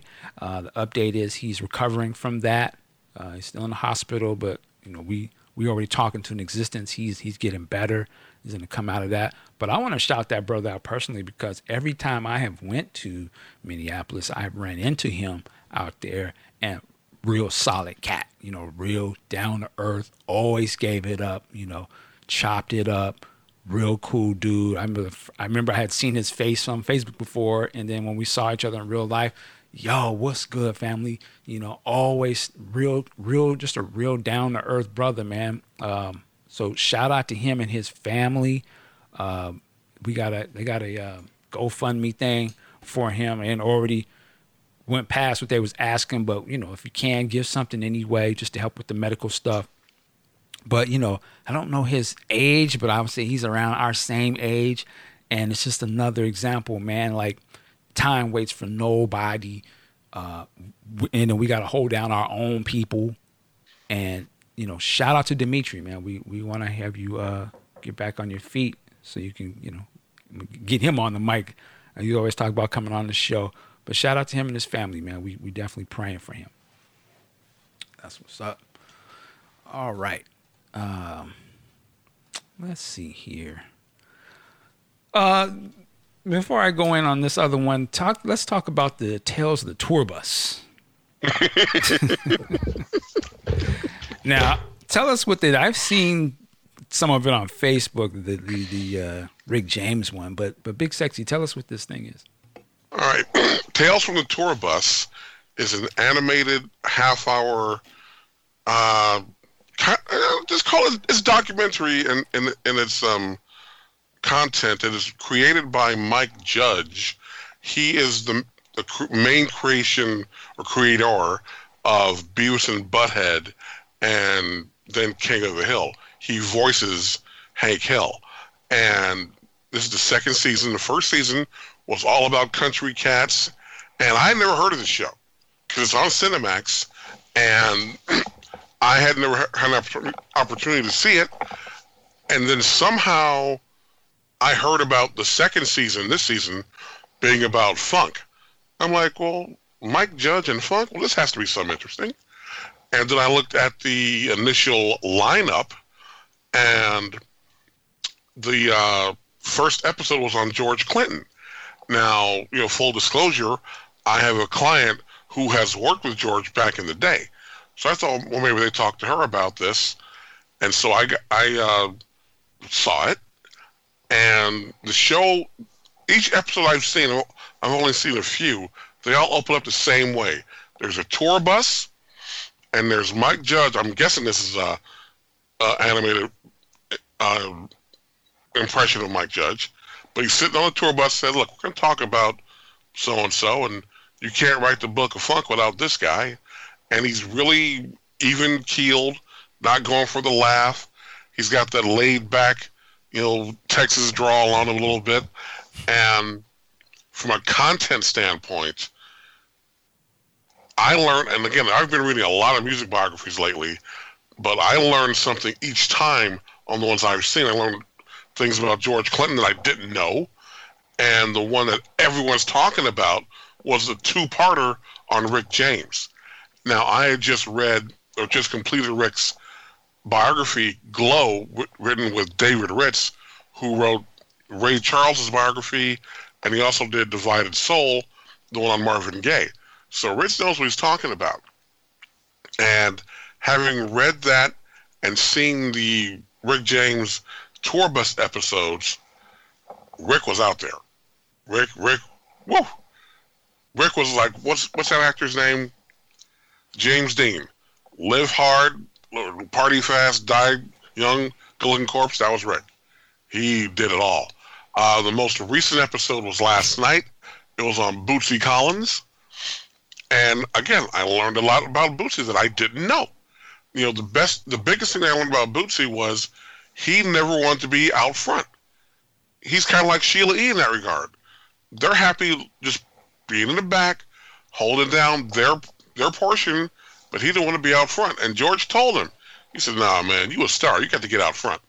And they put together their Bootsy's Rubber Band and put him out front.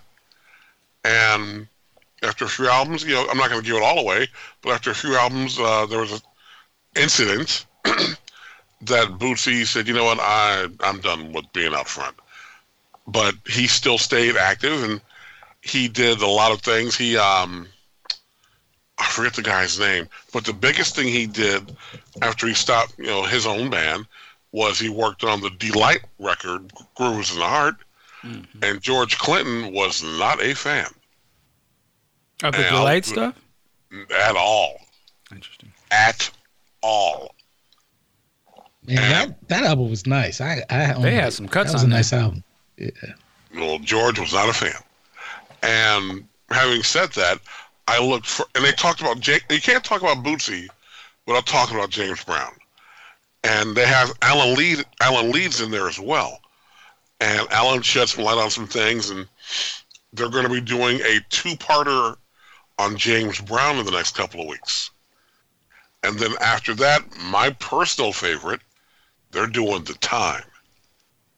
Now, the, the way they captured Prince in the Rick James one, and they are, and don't get me wrong, they are very respectful to everybody they mention, either as the lead or in passing. They just will be very respectful. One thing though about it, and this popped in my head, in the Rick James one, which was two-parter, they didn't talk about Teena Marie at all.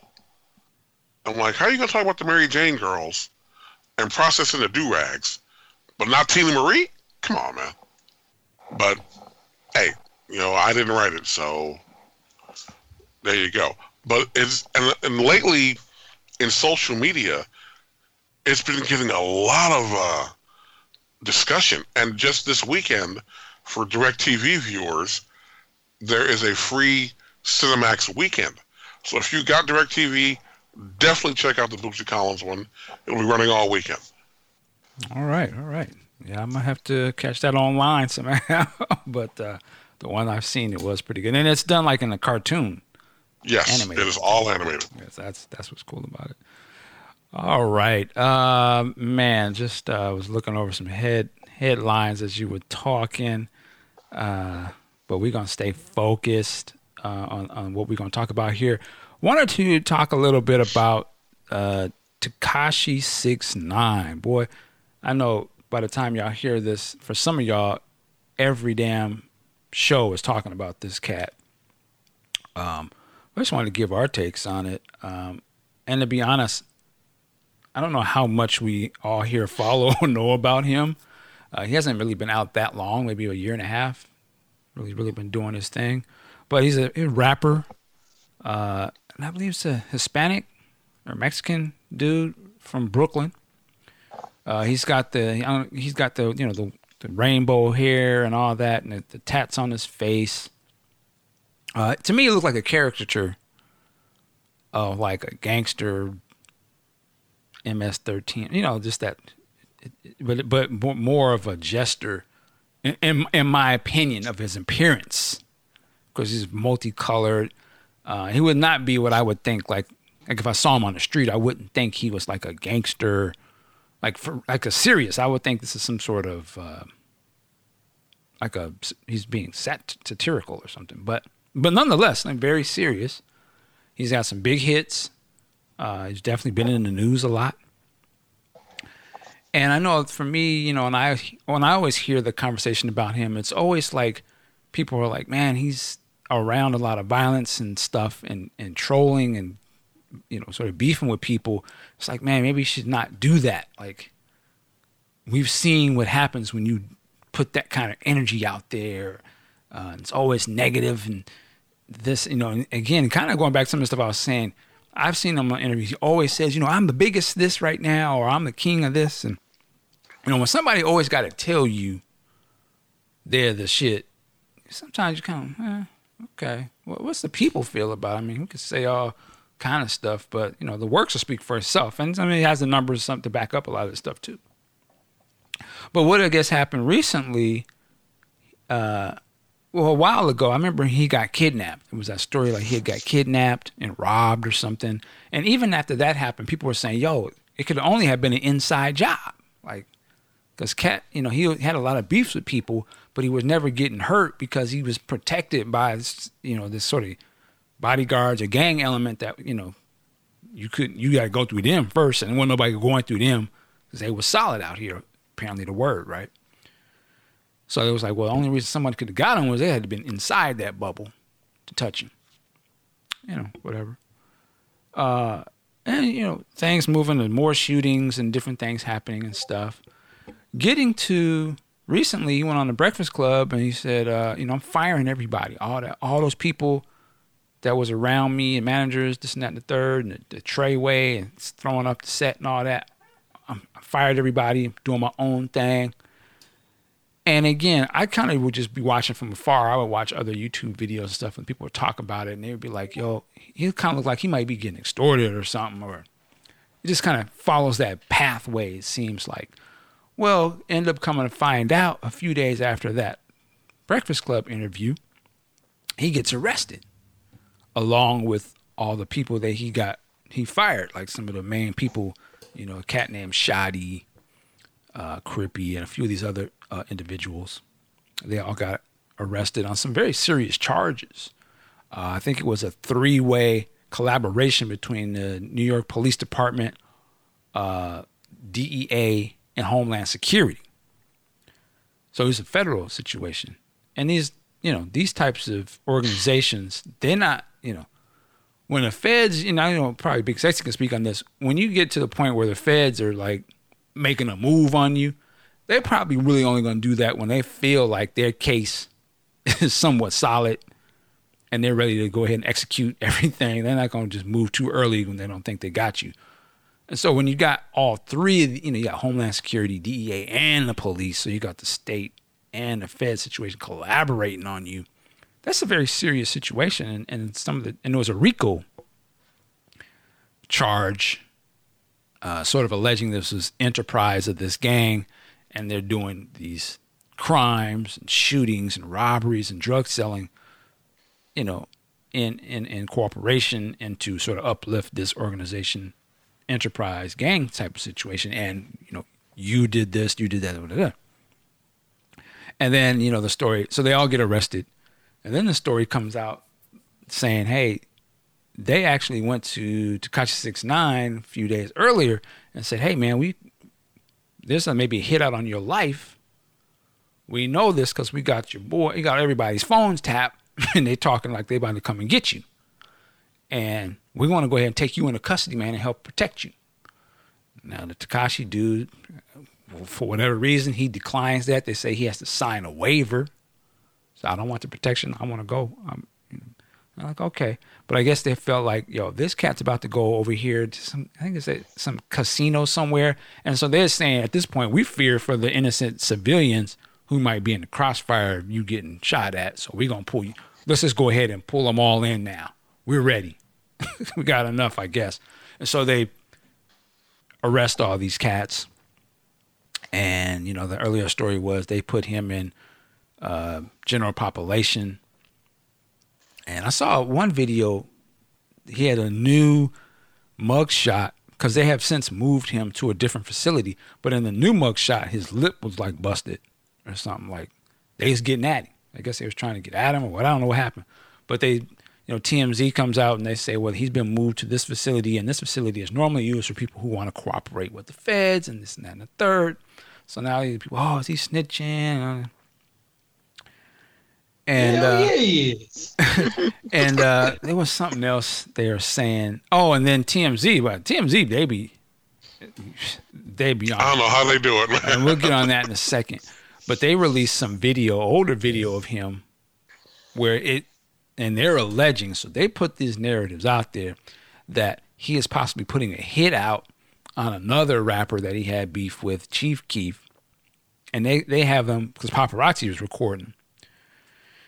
And to just to just dial it all the way back, you know, he has always been in these legal situations. I think his main one, when I first heard about him, there was this talk that he was a, a molester or he had this sexual uh, abusive charge on a minor that was hovering over him, which is why he had uh, probation in the first place. And essentially, that was him, and there was a 13 year old girl and there was a whole bunch of other dudes, and they was in a room, I was a hotel, whatever, and there's sexual acts being committed and being filmed. Like she's doing fellatio and jumping around. He's in the video, they're pouring stuff on her. But the thing is, it was filmed. And the second thing is, it was posted on his IG or whatever his little accounts. And here's where, I, where, I, where my angle of this. First of all, here's the thing. He was and he was a gangster rapper. And I'm using that as a general term, but that's what he was affiliating himself with. And now they're trying to say that it was all an act, whatever. Here's the thing. When you listen to gangster rap and all that type of stuff, a lot of times the stories be about doing gangster stuff. You know, we, we I'm not gonna say we, but when you, when you listen to that music, you know we champion them pulling licks, you know, robberies, busting on other people, and doing gangster stuff. That's what gangster rap is. Not all, you know, for the most part, but today's gangster rap stuff, there's a lot of what they talk about doing all this kind of stuff. My thing about it is, I don't. We can't be too surprised when the gangster person talked about gangster rap, they get gangster stuff done back to them. I would assume that should be championed. Now, I'm being a little satirical here, but here's my point is to say you can't come out and we can't come out and champion the gangster stuff in the stories of the music and then when it actually happens don't you have to have the same energy that you had when you was rapping and championing it. So you can't come back later and say, one, well, I was not really a gangster. I was just pretending. No. There's people being shot, people being, they got you on tape in the vicinity or being around it or doing it. You're not playing. You, you might think you're playing, but the people who are getting shot at and robbed, they're not playing. The other gangsters that's coming at you, they're listening to the songs. They're not sitting there thinking, oh, it's just, he's just playing. No, this, oh, it's smoke time. You ready? Okay, let's get it. We're, we're ready to pull up. Where you going to be at? We're coming with every, the energy you put out. We're, we got that energy for you. you you're in our world. Thank you. Come on in. Let's do it. You, you can't dip out of it now when the when you're in the midst of some Fed situation, that's everything you was celebrating. Whether you think you was pretending or not. And I'm saying this from the viewpoint of, and another thing he said on the Breakfast Club, uh, which I thought was interesting, they was asking about the N word. Because he said the N word. So, why are you saying the N word? Who gonna tell me not to? Oh, oh really? Oh, okay, cool, cool. Okay. So again, and I, and I'm saying this, he's I think he's Hispanic or he's Mexican. So I, I just want to know, does he have the same energy when he's in them federal situations in the lockup? My nigga, nigga, c- cool. Say it there, right?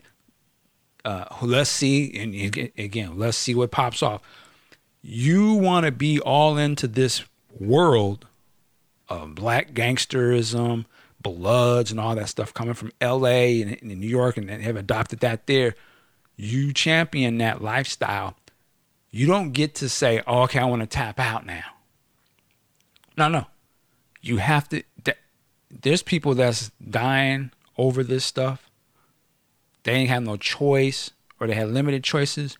You got millions in the bank, you got opportunities, but you choose to embrace this, so you have to embrace it then. You you don't get to tap out when it gets too hot. You know, it's not everything with the burden. You you can't come into this part of society and dibble and dabble and ah yeah and talking disrespectful and was, I think he's I mean, he's saying something about the Ebro radio DJ Hot 97. He said something about his mom. He said, "Hey, my man, my mom is dead. Hey, man, your mom can suck my dick." Whoa. You know, talk talk real crazy, like disrespect. So if you're gonna be in that world, then be in that world. Uh, we don't have to feel sorry for you per se because see, for me, I don't associate with gangsterism. I think it's it's dumb. I, I don't see how it suits black people. That's how I look at it. So it's and some of it I, I kind of put on the same level of the Klan and different things. Is is is killing blacks. You're selling drugs to blacks. So we don't champion that. That you don't get no stripe. You don't really don't get any stripes for that. As from from grown men, I look at you as the enemy, enemy to the children. So when you promote that and you being that, then you go be that. We're not. I don't. And you know, I don't want to see people get hurt and things like that. But I feel like you have to deal with the consequences of your actions. You know, a lot of these kids out here don't get to go to the judge and say, "I was just playing." Can I, can I get out now? You know, I'm gonna leave that behind. Well, no, you're gonna do 30 years, or, you know, yeah, the judge might give you an out, but that don't mean those people that you aligned yourself, they don't see it that way. I, I would, from what I can understand, the gangs don't just let you just run. Oh, you just want to leave now? No, you gotta. What they say in that Denzel movie? You gotta put your own work in over here, player. No, you gonna put in some work, or you gonna get this work because you you said you was about this. So there ain't no tapping out. What are you talking about? So I, listen. I don't. I feel bad that his, and this is what I feel bad about, because I know he's got a little girl, and he got a mom that I've seen him talk about before. I feel bad for them, and I feel bad for what his legacy may lead for them. You know, that's what I feel bad about. But the thing is, when you go out there and you promote this, and you continue to keep getting all these opportunities, but you rather be in the streets most people that come from that environment, they want to get out of that. They don't want to stay in that. But if you choose to be the ones that stay in that, then you deal with the consequences of your actions. And so when you have people that extorting you or now the gang has turned on you, that's gangster. Isn't that what gangster is? Oh, get the What Menace Society. My man was in the drive through and he had his his his Dayton's, and we we some of a champion came when Caine rolled up on him. Yo, I need them Dayton's. I thought we were supposed to be brothers. Nigga, you trying to acknowledge? Nigga, give me the motherfucker and give me a cheeseburger. Oh, ha ha ha ha. That, that, that's gangster. Well, that's the same stuff that's happening right now, but it's reality. You want to be gangster? Gangster does not have a oh, it can only be gangster on them.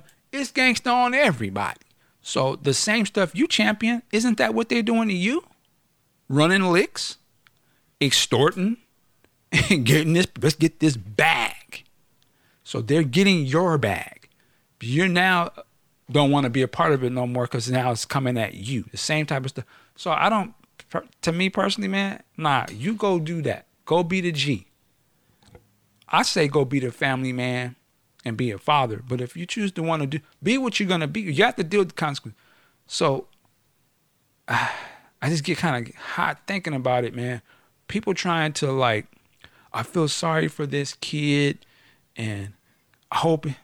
I mean, I understand that the sympathy. We have sympathy for people, but I'm. I, I hate to say, I'm kind of like hold your own nuts. Like, where are are the um, Hispanics and Mexicans are they coming out supporting him and holding him? Why are we holding him? I don't. I mean, he made a mockery. Good point of us. So I don't know why we gonna be the ones. I don't want to speak ill.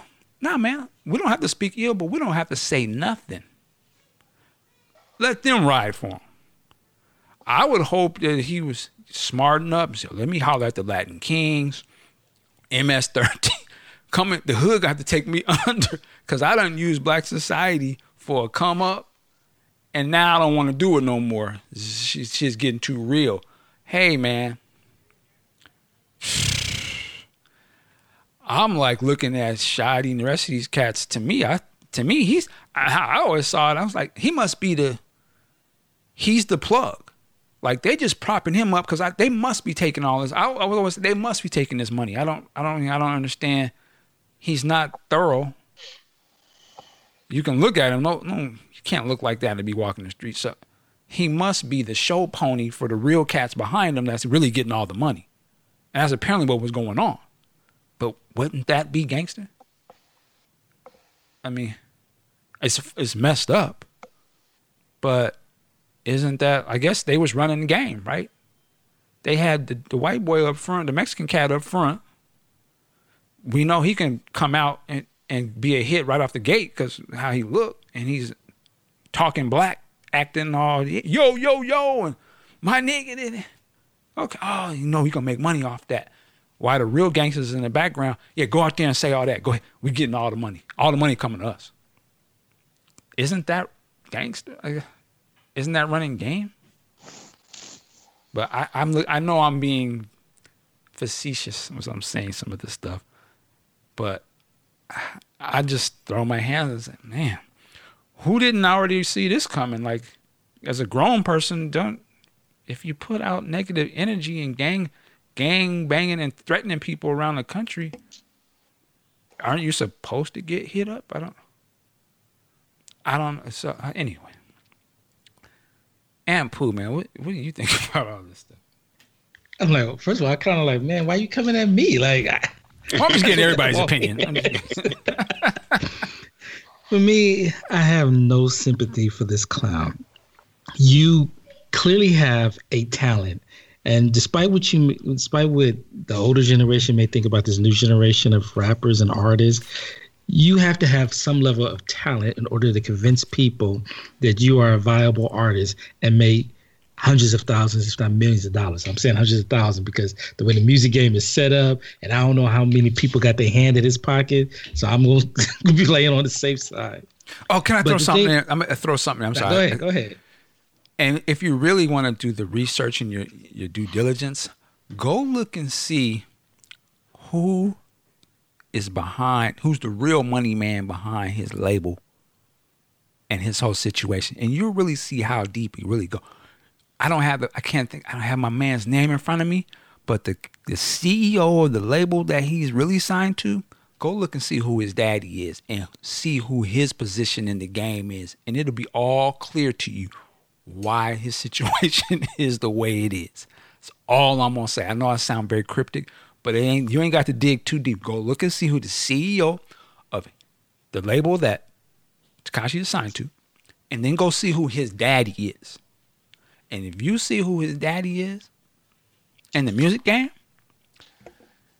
and then you go think about, oh, there was a shooting that happened a couple months ago, a month ago. It was the CEO of Tekashi's record label, and he was having dinner with Tekashi. It was right after he got his probation thing, and he wouldn't let them other gangsters come in, and somebody got shot in the stomach, and they was sh- shooting at the CEO. Now you go think about who his daddy is and what their affiliations are, and you think about what you know it ain't gonna go down like. Oh, you bringing the street culture to them cats? They not have. I bet you that's all, the whole real when they got hot right then. So Oh. rap. Oh, You're not. There's too much big money and big business behind them. They're not gonna allow that foolishness. And they're gonna put their kids and legacy in, in no real danger. Better believe it's over.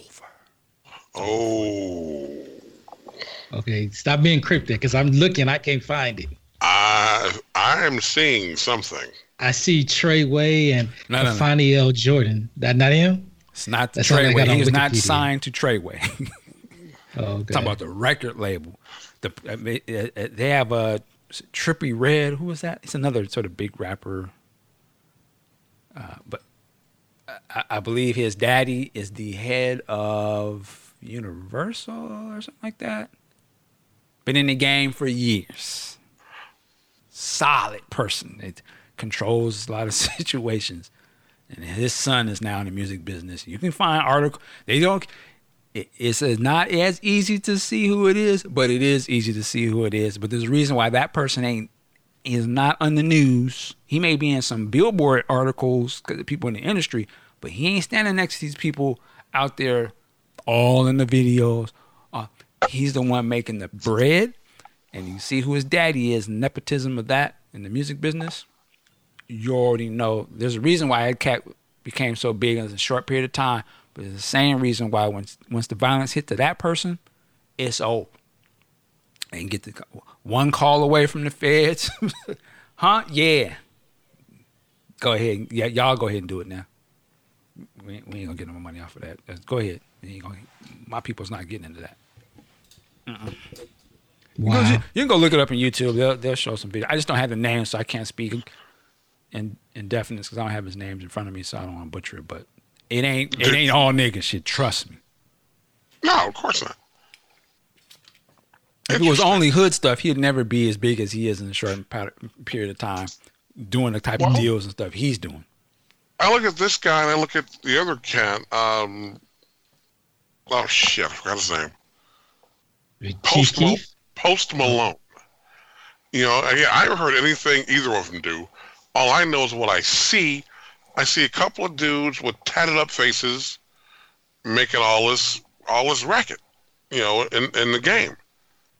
And again, it's like you said, if you're gonna if you're gonna talk about this and be about this life, then you're gonna be about it. And this is what this is what you get. You know, if the feds have put this kind of case together in a multi-jurisdictional way, oh man, you can forget about it. This guy's done. You know, if you got the DEA over here and the feds over there and local enforcement over there, and they're all working together to get you, A, they've got you. B, they're just waiting to see who else you're going to bring with them. So let's do it. This guy's in trouble. I think he's done. Yeah, I mean, And what was sad is I saw the, the video where Fat Joe was talking to him, and he was saying that, like yeah. the the police and the feds are coming after Fat Joe, and it's like, man, you're doing all this stuff. Believe me, they plotting to take you down. And he's like, nah, I ain't tripping. and I was like, Okay. Yeah, all right, should listen to that man. He tried to give you some game, told you to slow your roll, stop all this bull. To, but again, it's like I, I remember, and you know, I still have my problems with Snoop because you know he still says that cuz stuff just way too much, considering you know the damage that's been done to a lot of communities behind Crips, and even make America Crip again and whatnot. But it was when I saw one of his uh, recent documentary when he said he caught that murder case and beat it. He was like, "I'm getting the fuck off death row. I'm done with all this." And you saw that he changed his whole career tra- trajectory, and you know he wasn't doing all that dumb out in the streets, out there being a badass. You know, my name, I'm in the streets. And it's just like, I just don't. I mean, on the one hand, I do get it. You know, these these people, they they dumb dumb niggas. They would say these are dumb nigga shit that they're doing. You you're dealing with potentially millions of dollars, but you still got to keep your name in the streets. It's like I feel once you get that level of money coming in, that level of notoriety, that level of fame, you cannot make yourself a target for dumb nigga shit. You can't make yourself a target. You can't be claiming bloods and come see me and having quote unquote real wars and battles with people out in the streets and trying to be an artist. That just doesn't end well. It's like get your be this artist, get your money. What are you trying to prove to the streets? Because at the end of the day, the streets ain't the streets ain't going to Rikers to get your ass out. They can't they can't even get there. So what the hell are you trying to uh, be in these streets and have your name out there? People know you about that life. It's just it's just totally crazy to me. And I look at Chris Brown. That was another one. That fool was claiming blood. Soulja Boy. I think he was claiming Crips. And he's just like, dude, you're known for Superman in that hole and cranking that Soulja Boy. Why ten years later you trying to be in the streets? The streets for what? It's, some people are just not built for that life and let it go before the streets come after your ass or worse now the feds and the police. And you're fucked and i'm laughing my ass off. Dude is 23 years old? How old is he? Yeah 22 years old. And i'm like f him. Effed up his life. Too bad. So sad. On to the next one. Yeah i posted the name of the guy. What's uh, was uh yes. Elliot, lucian Grainge? lucian yeah and his dad lucian Grainge Dude, that's the dude, man. It's not a joke. Lucian Grainge was appointed commander of the Order of the British Empire in 2010. New York, New Year honors for services, creative industries. 2012, UK Prime Minister David Cameron appointed him as the British business ambassador. Grainge is heavy, man. Yeah, he's CEO of Universal Music Group. Think about that. What you just said. CEO of of UMG, and they oversee a bunch of labels. And his son is started his own label, and he got Tekashi on there. So you think, and his son is in a situation where they is a shooting, and his son is there at the thing, and his son's bodyguards got. It's interesting if you go look at those. A lot of the articles about that shooting, they don't even mention his son's name in those articles. No, they just say CEO of a label. They keep him out of the news. But you best believe once that shit went down, I already know the word probably went out. Hey man, dad probably would say, "Hey, let me get on the phone, man." Yeah. Let me handle this. I, I, son, I, I, love what you're doing, and but yeah, no, it was. Mm-mm. Let me get this. Me, we'll take care of this. Don't worry about it. We'll keep your name out of it. I mean, I mean, clearly the son is making some money off of this, but if I'm the pops, I'm looking like, what the hell you doing getting? Because I'm on the website, ten thousand projects. I'm like, what the hell you doing even in the room with fools that look like this? Because that's what. It, but, but see, that's the thing. They. That's why they. You see how they look? They look crazy, right? But that's why they come up so fast. Because at the end of the day, they got big money behind them, and they know what's gonna sell.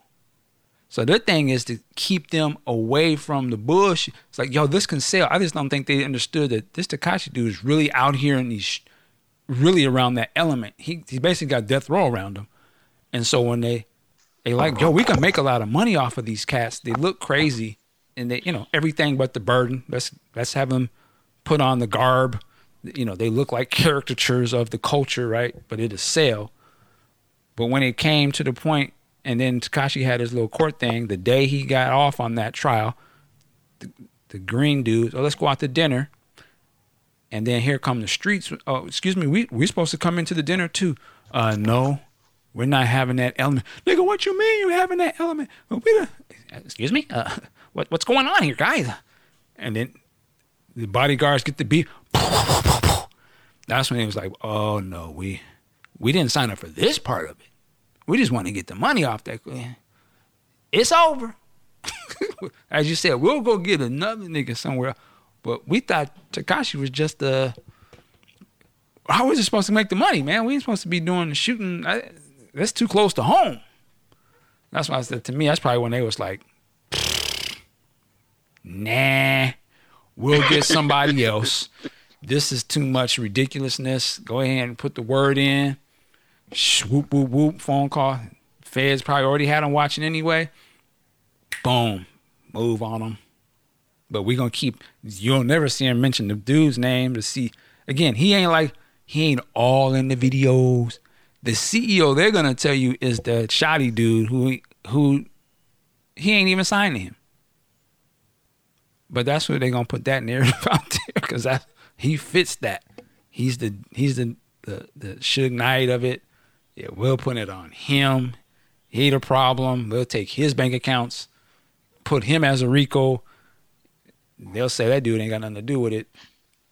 So you already know how to. And now they're just gonna play it. Oh, we feel sorry for this kid. He, he got around the wrong element. No, he was the wrong. And fuck that. He's just as much as with everybody else. He wanted to be the gangster.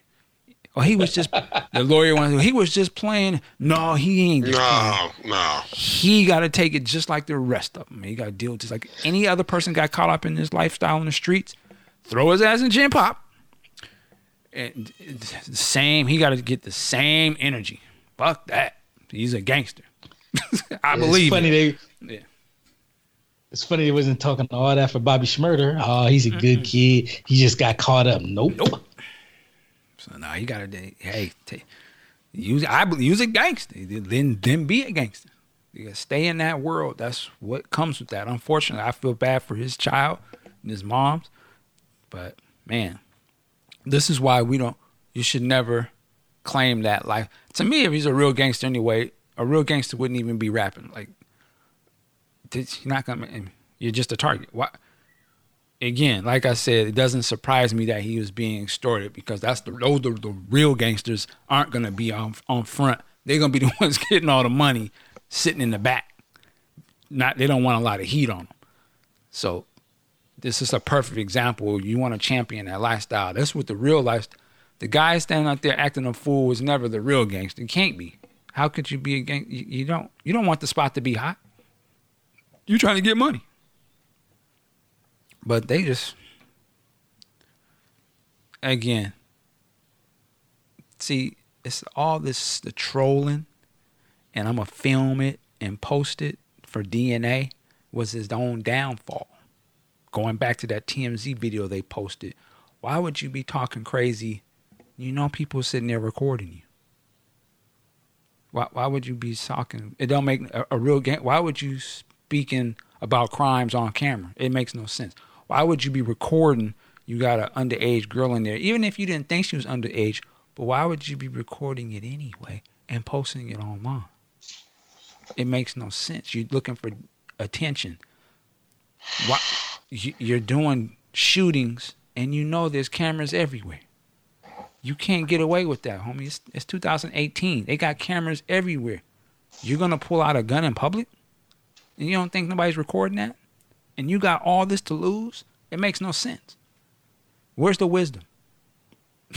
if you're gonna be You a know- real, if you're a real gangster or a drug dealer, drug dealers are not pulling out bricks in front of everybody and posting pictures on it. They're like, yo, pick up that bag over there, swoop, whoop, whoop. Don't talk on the phone with you. Whoop. Let's get this paper. All right, peace.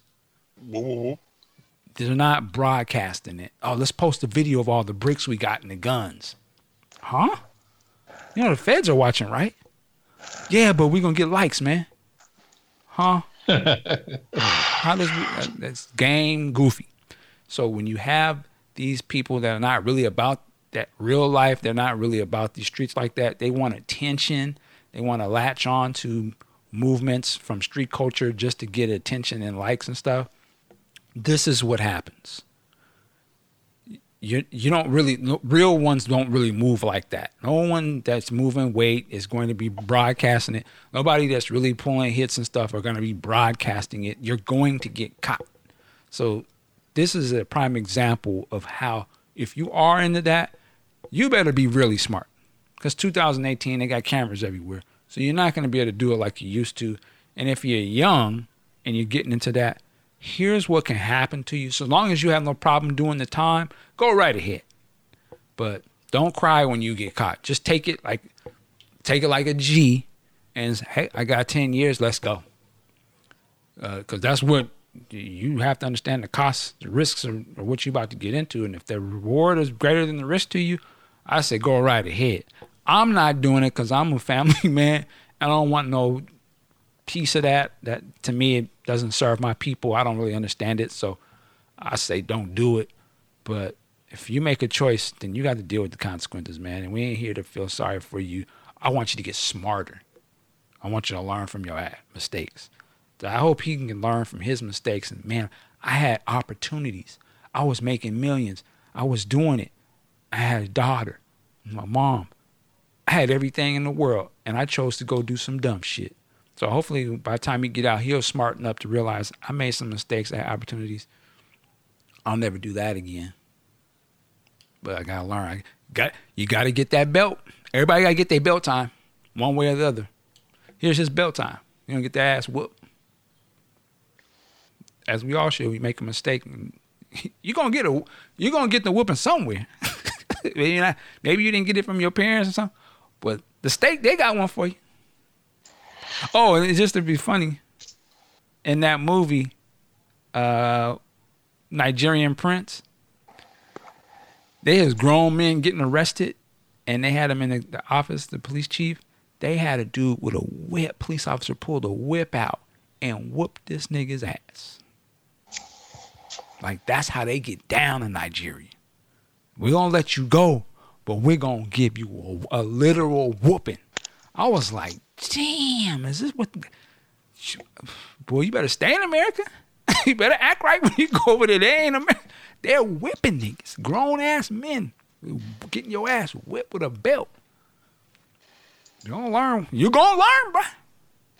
Gonna learn. That reminded, that reminded me of that uh, young man, God, this is 20 years ago, went over to Singapore and did yeah. some dirt. And they laid that cane on his ass. And he thought, I'm an American. You can't do this to me. Oh, no. You are here now. this Ice Cube had a line in that was in, uh, ah, Natural Born Killers. He references that in, that, in his, one of his verses. but yeah, man. Hey, you're to deal with the repercussions and you're gonna have to deal with the actions and the rules and regulations of wherever you at. And uh, you know, that's unfortunately with the Tekashi dude, that's what he's gonna have to deal with.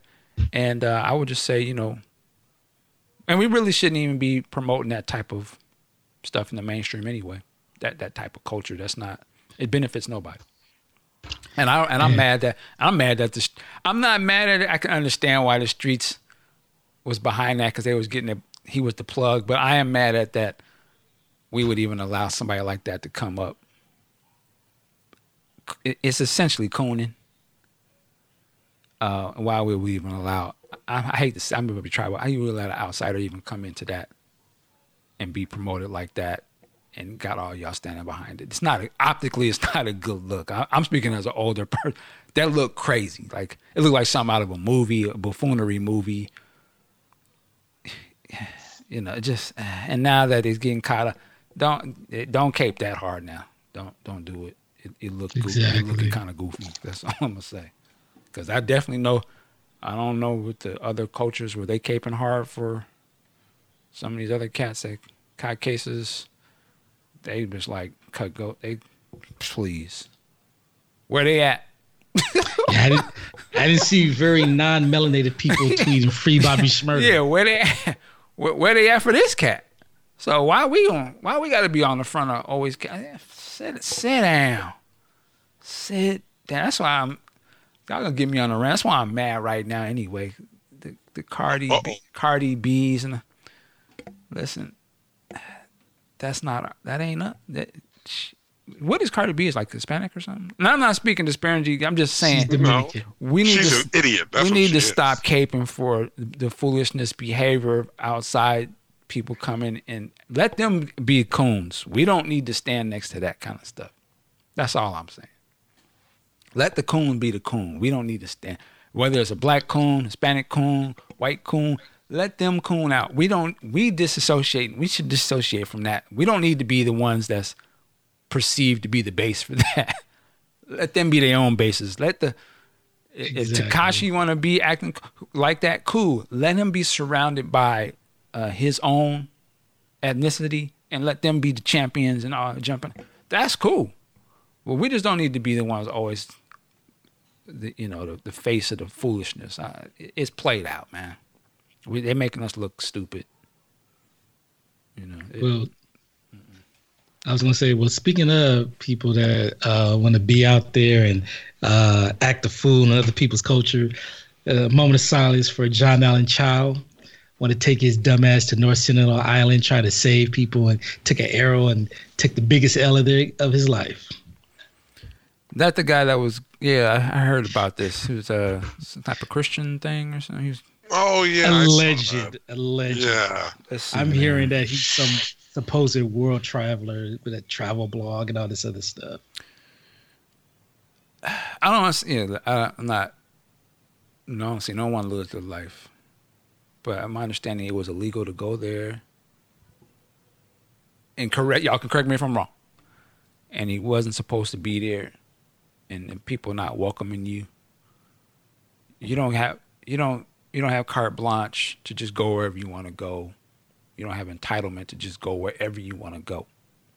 You have to check in with situations. Somebody tell you, "Hey, man, you they don't allow us to come over there, or it's illegal to go over there." Yeah, but I I'm a world citizen. I can go. Listen, I'm telling you, okay. it ain't safe for you. You might think you have the right, but that don't mean they're not gonna come for you. And then you'll have to explain your rights afterwards. Now he can't explain shit because they they got it. So I, Yeah. it's just unfortunate, man. Like, but we can't can't just do what you want to do, or there's or you can, but there's there's consequences, man. You know, and it don't need to be like that. Again, have some wisdom. With you want to okay, you want to tell them something. I, that's cool, but is it the right time? They do not want to hear that right now. They got their own civilization, whatever going on, and they're letting you know they they're coming with smoke. Yeah. So, I mean, why? Uh. Why then? But I need to tell them the word. I feel that, but let God do that. You ain't. You're not Jesus. Like, then you then you can just send them something, but that ain't your role, man. And I don't know. I, I, I, I, I feel sorry for him. I don't know the whole story, but it sounds crazy. But I don't know. Common sense would say if you ain't supposed to go certain places, this is hot. It's hot right now, man. The block is hot. Don't go over there. or, or, yo, I want to go over to the Middle East and go down to this the hoods where the ISIS and them because I feel like I can teach them about democracy. Listen, man, they'll run you. They'll they'll blast your ass over there, man. Yeah, but it's not illegal. I'm just telling you. They don't want to hear that shit, man. they coming for you. You don't go. This is certain neighborhoods in America. Hey, man, don't go down there. You better mm-hmm. have. You better know somebody that's down there to walk with you. But at your freedom papers. Yeah, you, You better have certain areas. You, hey, man, don't go over there. They, well, yeah, I can drive through any neighborhood. I'm black. I go.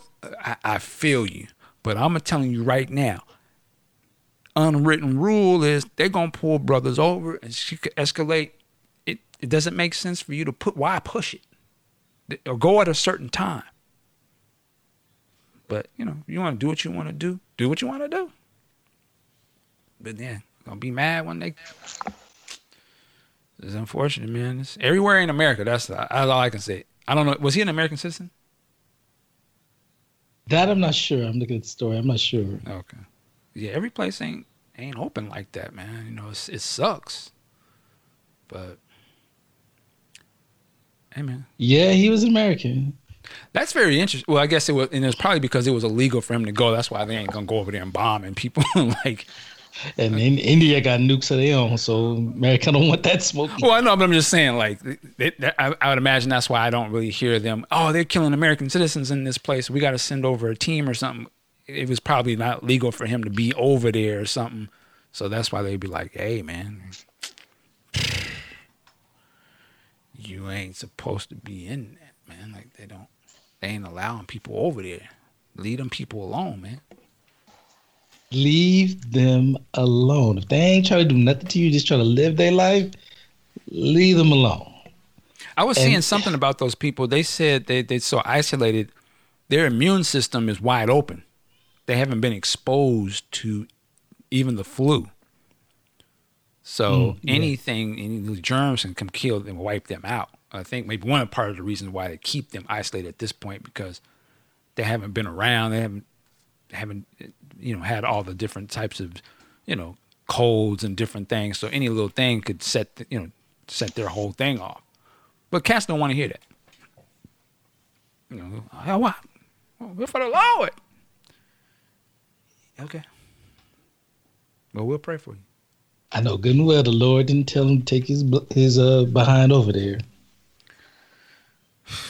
Anyway. You better send him a letter and ask for permission or something. Get get with leadership and your elders. Use, use wisdom. Indeed. That's all I can say. Um. All right, man. Woo. I hate to get dark. it's, it's, it's, dark sometimes. I don't like that. I like to leave us on uplift. Um. Oh, let's just switch it up real quickly, and I'm gonna ask you about this big sexy. I assume you have these books. I heard the new Batman. I heard something went down in the new issue. Or have you read that? Yes, I did. I mean the this week's Batman? Yes, I did. It was between Batman and Jim Gordon or something. Yeah, yeah. Okay. Bat's done uh, took a step. Oh, you want to get into it? A little bit, yeah.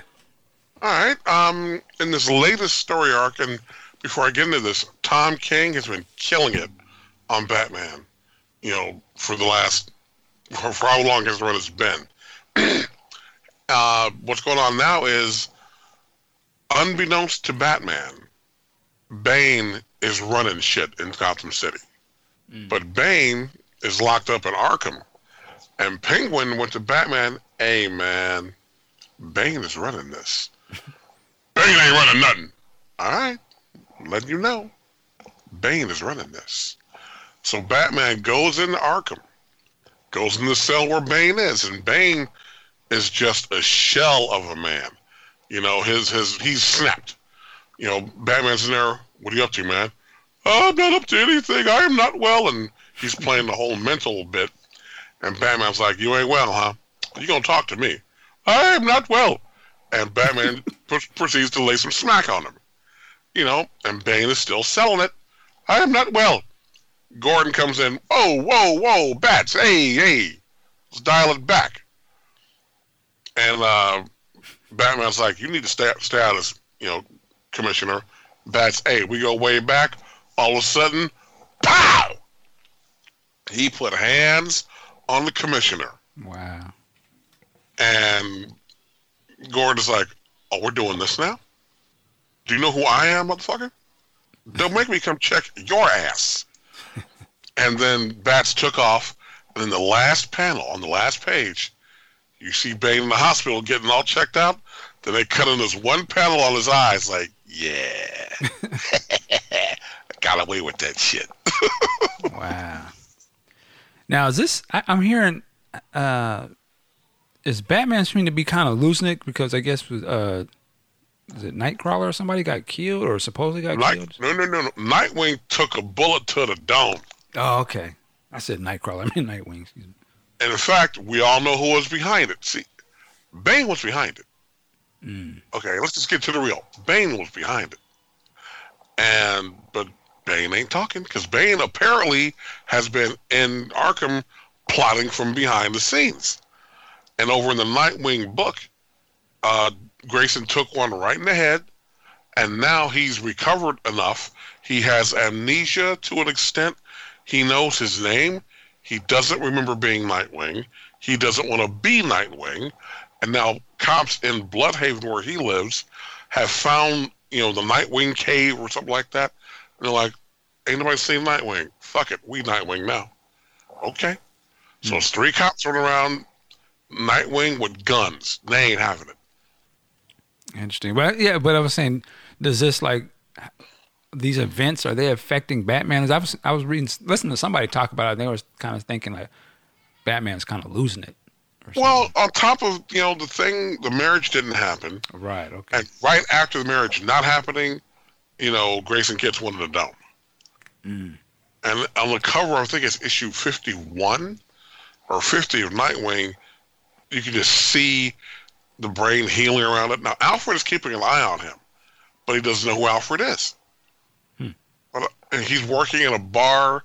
He's driving a taxi, and Alfred like pops in. Oh, how you doing, man? Just checking on you. Do I know you? Nah, man. Just just rolling.